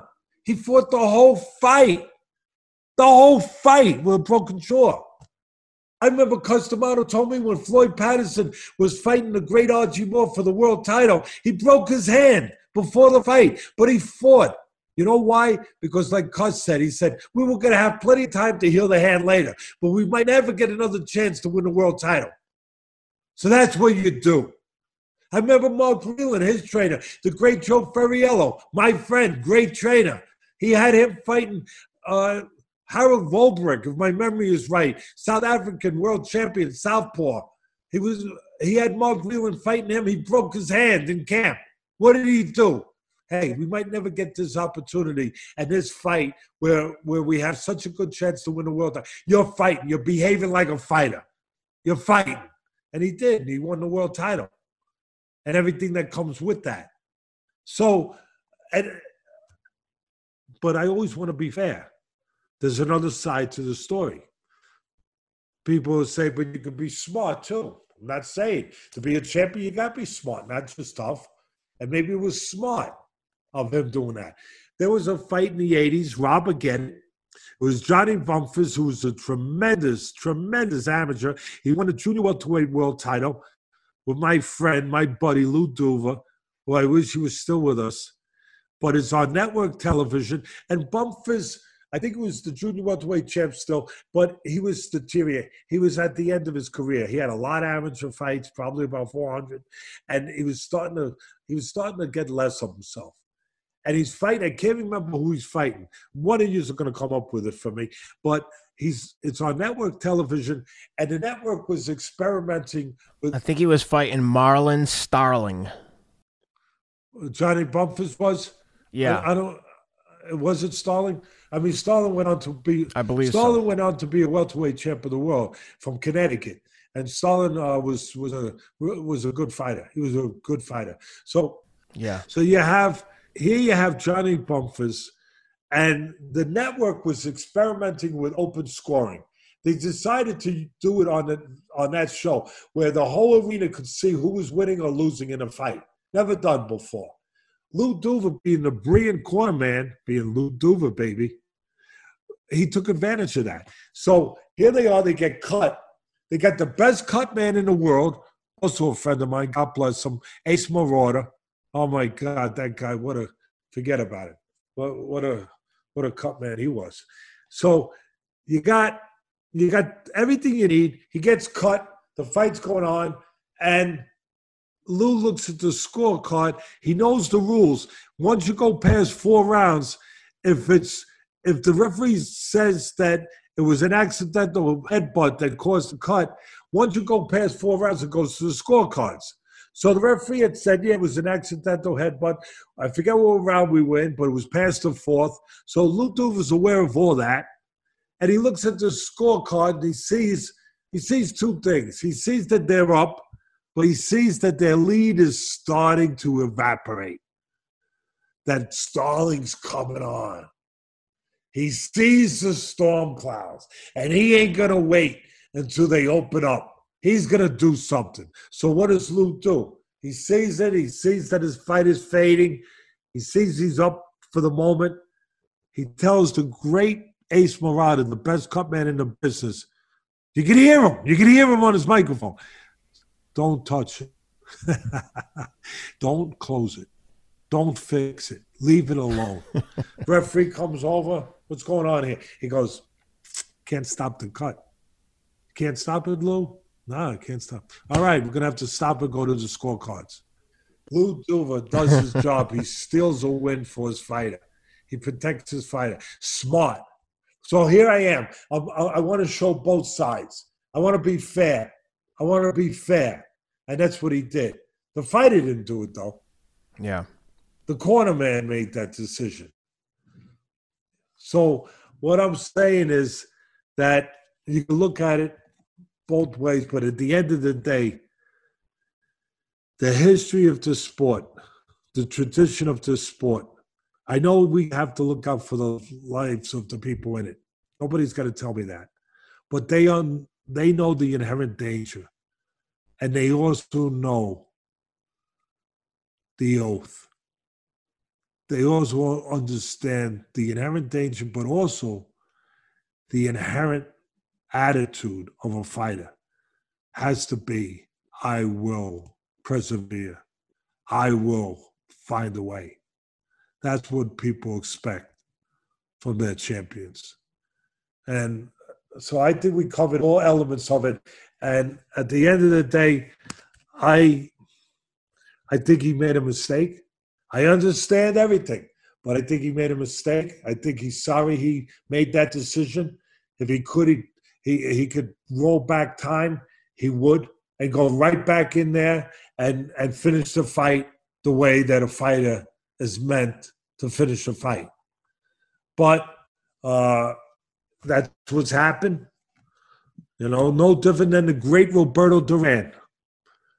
The great Roberto Duran would go back in a time capsule in two seconds and go right back into that ring if he if he understood what the repercussions were going to be at that moment of frustration, that moment of where he thought he could say those those words that he wishes he never said.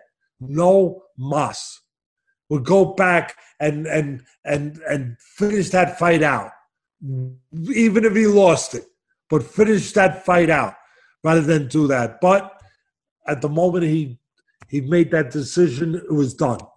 But and I think that Herring probably feels the same way. I'm not speaking for him. I'm just guessing, knowing this business, knowing what a fighter feels. And I know that he's probably thinking about that. But um, at the end of the day, the thing that I I hated the most was the administrators, these guys that don't take a risk, that they go in there and they make a decision that's based purely on what I think, as I use the word, I use it again, corruption, on what I think should never be, never be part of this great sport, on favoring somebody who's with the power. It always happens. And I and I want to finish with one question to you, Mr. Rideout. One question to you before you get a haircut. I want to ask you, seriously, if the roles were reversed and and Oquendo was the guy that wound up uh, on the wrong end of it, uh, that he had a cut, and that uh, you know that that he that he decided couldn't go on against the champion Herring. The same thing, same thing, but just reverse what happened.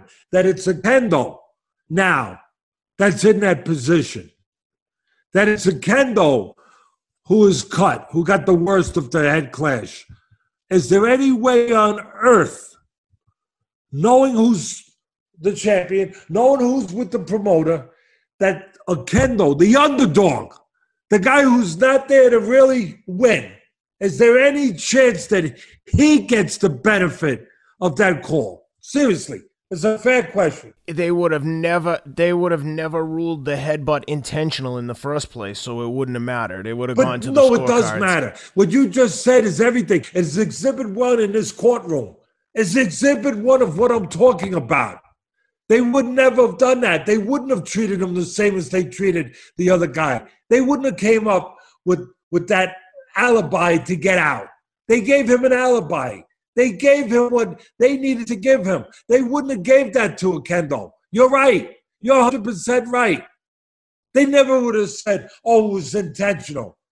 They would have said, oh, you know, it's just a headbutt, and uh, if you can't continue, you lose. That's what they would have said, Ken. Yeah. Of course.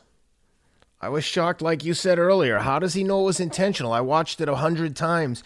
You can't say that he was intentionally trying to butt him. He was being he was fighting on the inside and being rough, and yeah, he was leading with his head. But I mean, we've all seen intentional headbutts, and that didn't look like an intentional headbutt to me. That's his style. Yeah. Then that he's intentionally trying to headbutt people from the time from the time he, in sparring in the ring. That that's all he's trying to do. That that's all he's trying to do is intentionally because he does that all the time. He gets up in the morning. I guess he's trying to headbutt his kids because he probably goes like this when he comes when he, uh, when he gets up in the morning. He's probably a little top heavy. There. Yeah. Yeah, well, I think we've covered that all. I, I, wish nothing but the best for Jamel Herring. I hope he gets the Carl Frampton fight and gets a win. But um, like you said, I'm sure he's has. Uh, I'm sure he regrets making the decisions he made. But who knows? Um, one last thing before we before we sign off, I wanted to get your thoughts. I know you watched the recent UFC card and the main event of Michelle Waterson and Angela Hill. Awesome fight, split decision win for. Uh, uh, Michelle, the karate hottie Waterson. Um, I know you have some thoughts on that. What'd you see? Well, I saw everything that you want to see in a championship fight, women or men, it doesn't matter. Matter of fact, I was watching the boxing that was on that night, and I left I left to watch this. And you know what? I'm glad I did. I'm glad I did. I, I and I'm a boxing lifer. And I left the boxing to go to the UFC women's fight. And I just say that it was five five minute rounds of smart aggression. That's what I saw. Well placed, educated kicks and punches, heart, determination, back and forth in the end, all class from both women, nothing but class, nothing but full commitment, preparation. They knew what they were doing. They were tough. They were smart. Like I said, it was it wasn't just throwing punches. It was throwing educated punches. It wasn't just aggression. It was smart aggression. I have two things to say about it. Bravo, bravo. It was terrific. Um, I also I always talk about on when I was broadcasting the fights ringside. I would talk about the punches need to be concise. They need, you got to go. Sometimes they say this guy's got to go to the butcher and get the fat cut off. Some of those he's got a little too much fat. Go to the butcher, cut off some of that fat from the punches. The punches should be short, straight, concise, the way they're supposed to be. Well, I never thought I'd be saying it about kicks. Their kicks were straight, concise. There was no fat on them.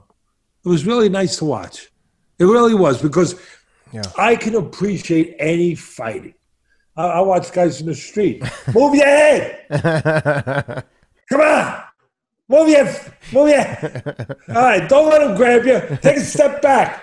Throw that uppercut. Come on and, and so I can appreciate any fighting, Ken. And I really appreciated watching these women because of the things I just said. They knew what they were doing. They trained to do those things, and they executed them in the toughest place in the world, inside that square circle of truth, that that uh, that chamber of truth. In this case, that cage of truth, and they did it the right way. They did it with expertise with heart, determination. Uh, it was there were ebbs and flows in a fight. I still, I'm going to finish it by saying I still like to see a draw. and I'm not the guy to call for draws, but that fight was so close. I, I, I was like, are we, am I finally going to get a draw? am I finally going to see a draw in UFC? I've never seen one. Um, but it was that close. It was that competitive. Uh, they both did themselves proud. They did. Uh, they did the sport proud. You know, I was almost going to say they did women's uh, fighting proud, but I'm not going to. I'm going to take that back. I'm just going to say they did any fighters proud. I agree because they they behaved like fighters and they fought like trained professionals that know what the heck they're doing and are together enough mentally to do it in the most difficult place in the world, inside that ring, with all that pressure, all that fear, all those inhibitions that can attack you like ninjas over a wall. But there's nowhere to, like Joe Louis would say, there's nowhere to hide. So I was, I was, uh, I enjoyed it. I enjoyed it, and I thought I made the right decision to hop from uh, from the boxing. Yeah, I agree. Hey, um, before I let you go, I see you got your dynamic striking shirt on there, and when you were just describing the street fights and uh, watching any kind of Can you of see it? Can you see it, baby? Yep. Can you see it, baby? Yep. So I just wanted to point out to people whether you're going to get in the ring or get in a street fight, if you want to learn a few fundamentals about the sweet science, check him out at dynamicstriking.com. Teddy's got a whole boxing tutorial series up there that you can get on the cheap, very inexpensive for what you're getting. So if you want to learn some basic punching and boxing footwork, etc., check them out at dynamicstriking.com and search the vi- uh, boxing videos by Teddy Atlas. And uh, Teddy will also record a personalized message for you on Cameo if you are so inclined and would like a message from the legendary trainer and broadcaster Teddy Atlas. Check him out at cameo.com. Teddy, I think we hit everything. You got anything else? Just, um, can I get a trim? Can I get your man to to buzz me a little bit, touch me up, clean me up a little bit? I never look as good as you. I thought you were just gonna say "just win, baby" with the uh, NFL back in action and Raiders get just a win. win, baby. The Oakland Ra- oh Oakland, Las Vegas Raiders. I'm sorry, the Vegas Raiders. My Raiders win. My son's team. Everything's everything's right with the world today. Patriots win. Tom Brady jumps ship. He's on the losing side of the first one. Not surprised. Two interceptions and one was a pick six with pick six with your guy. Is, is it over? I'm being serious uh-huh. now. Is it over for Brady? He's 42 years old. It looks like it's over to me. Cam Newton had a hell of a game running all over the place. Yeah, he's a big, strong guy too, and he he he can throw, but he can run too. Yeah, and he's not afraid That's to wear. one thing Brady couldn't do. And Cam Newton's not afraid to wear a very spicy suit and hat combination. No, no, he's not. that's that's for sure. He he's not afraid to do that. He will. Uh, he he will speak with his fashion statement. That's for sure. I, I like to see you in that outfit, Ken. I would. I, I would like to. I'm not. I don't know about the loud colors. I do love a good hat, but uh, some of his suits might be a little too spicy for me. Yeah. Well, listen, this was a long one, but let's see how the next few weeks of the NFL play out, and then we'll do a full uh, NFL breakdown once we've had some more evidence and see where everyone stands. Hey, listen, Oakland Raiders, uh, the Las Vegas Raiders. I'm sorry, I got to get used to that. Uh, their offense looked real good. Their defense has to pick up a little bit. Uh, I think Gruden and Mayock and my son and everybody there is doing a real good job. Uh, they're committed to it. But uh, one thing I'll say, even with the good and the bad, they found a way to win, baby. because at the end, they had to make a play. Yeah, That's their for sure. defense uh, has to get better. Yeah, but my son pointed this out to me right away when I forgot that uh, that's not my realm. My realm is this place. And my son quickly moved me back. Quickly moved me back. He said, I love you, Dad. But, you know, that's his place. He said, but at the end, we did make a play we had to make. He said, that's why we won. That's right. I right. said, you know what? You're right. Just win, baby. What do you think, Patriots Raiders Super Bowl? Um, well, I, I can't talk for the Raider, uh, for the for the for the Patriots, but us, yeah, I I like to sound. All right, Teddy. Well, listen, thanks for doing this. I hope you guys enjoyed it. If you like it, please leave us a review, share the links. A, a review on iTunes is the best thing you can give us, I think. Uh, and please support the sponsors. Once again, uh, dynamicstriking.com, cameo.com, and check out the guys at mybookie.ag uh, to get all your betting action in for the NFL. Teddy, thanks for doing this, and I will uh, be in touch. Take care. Later.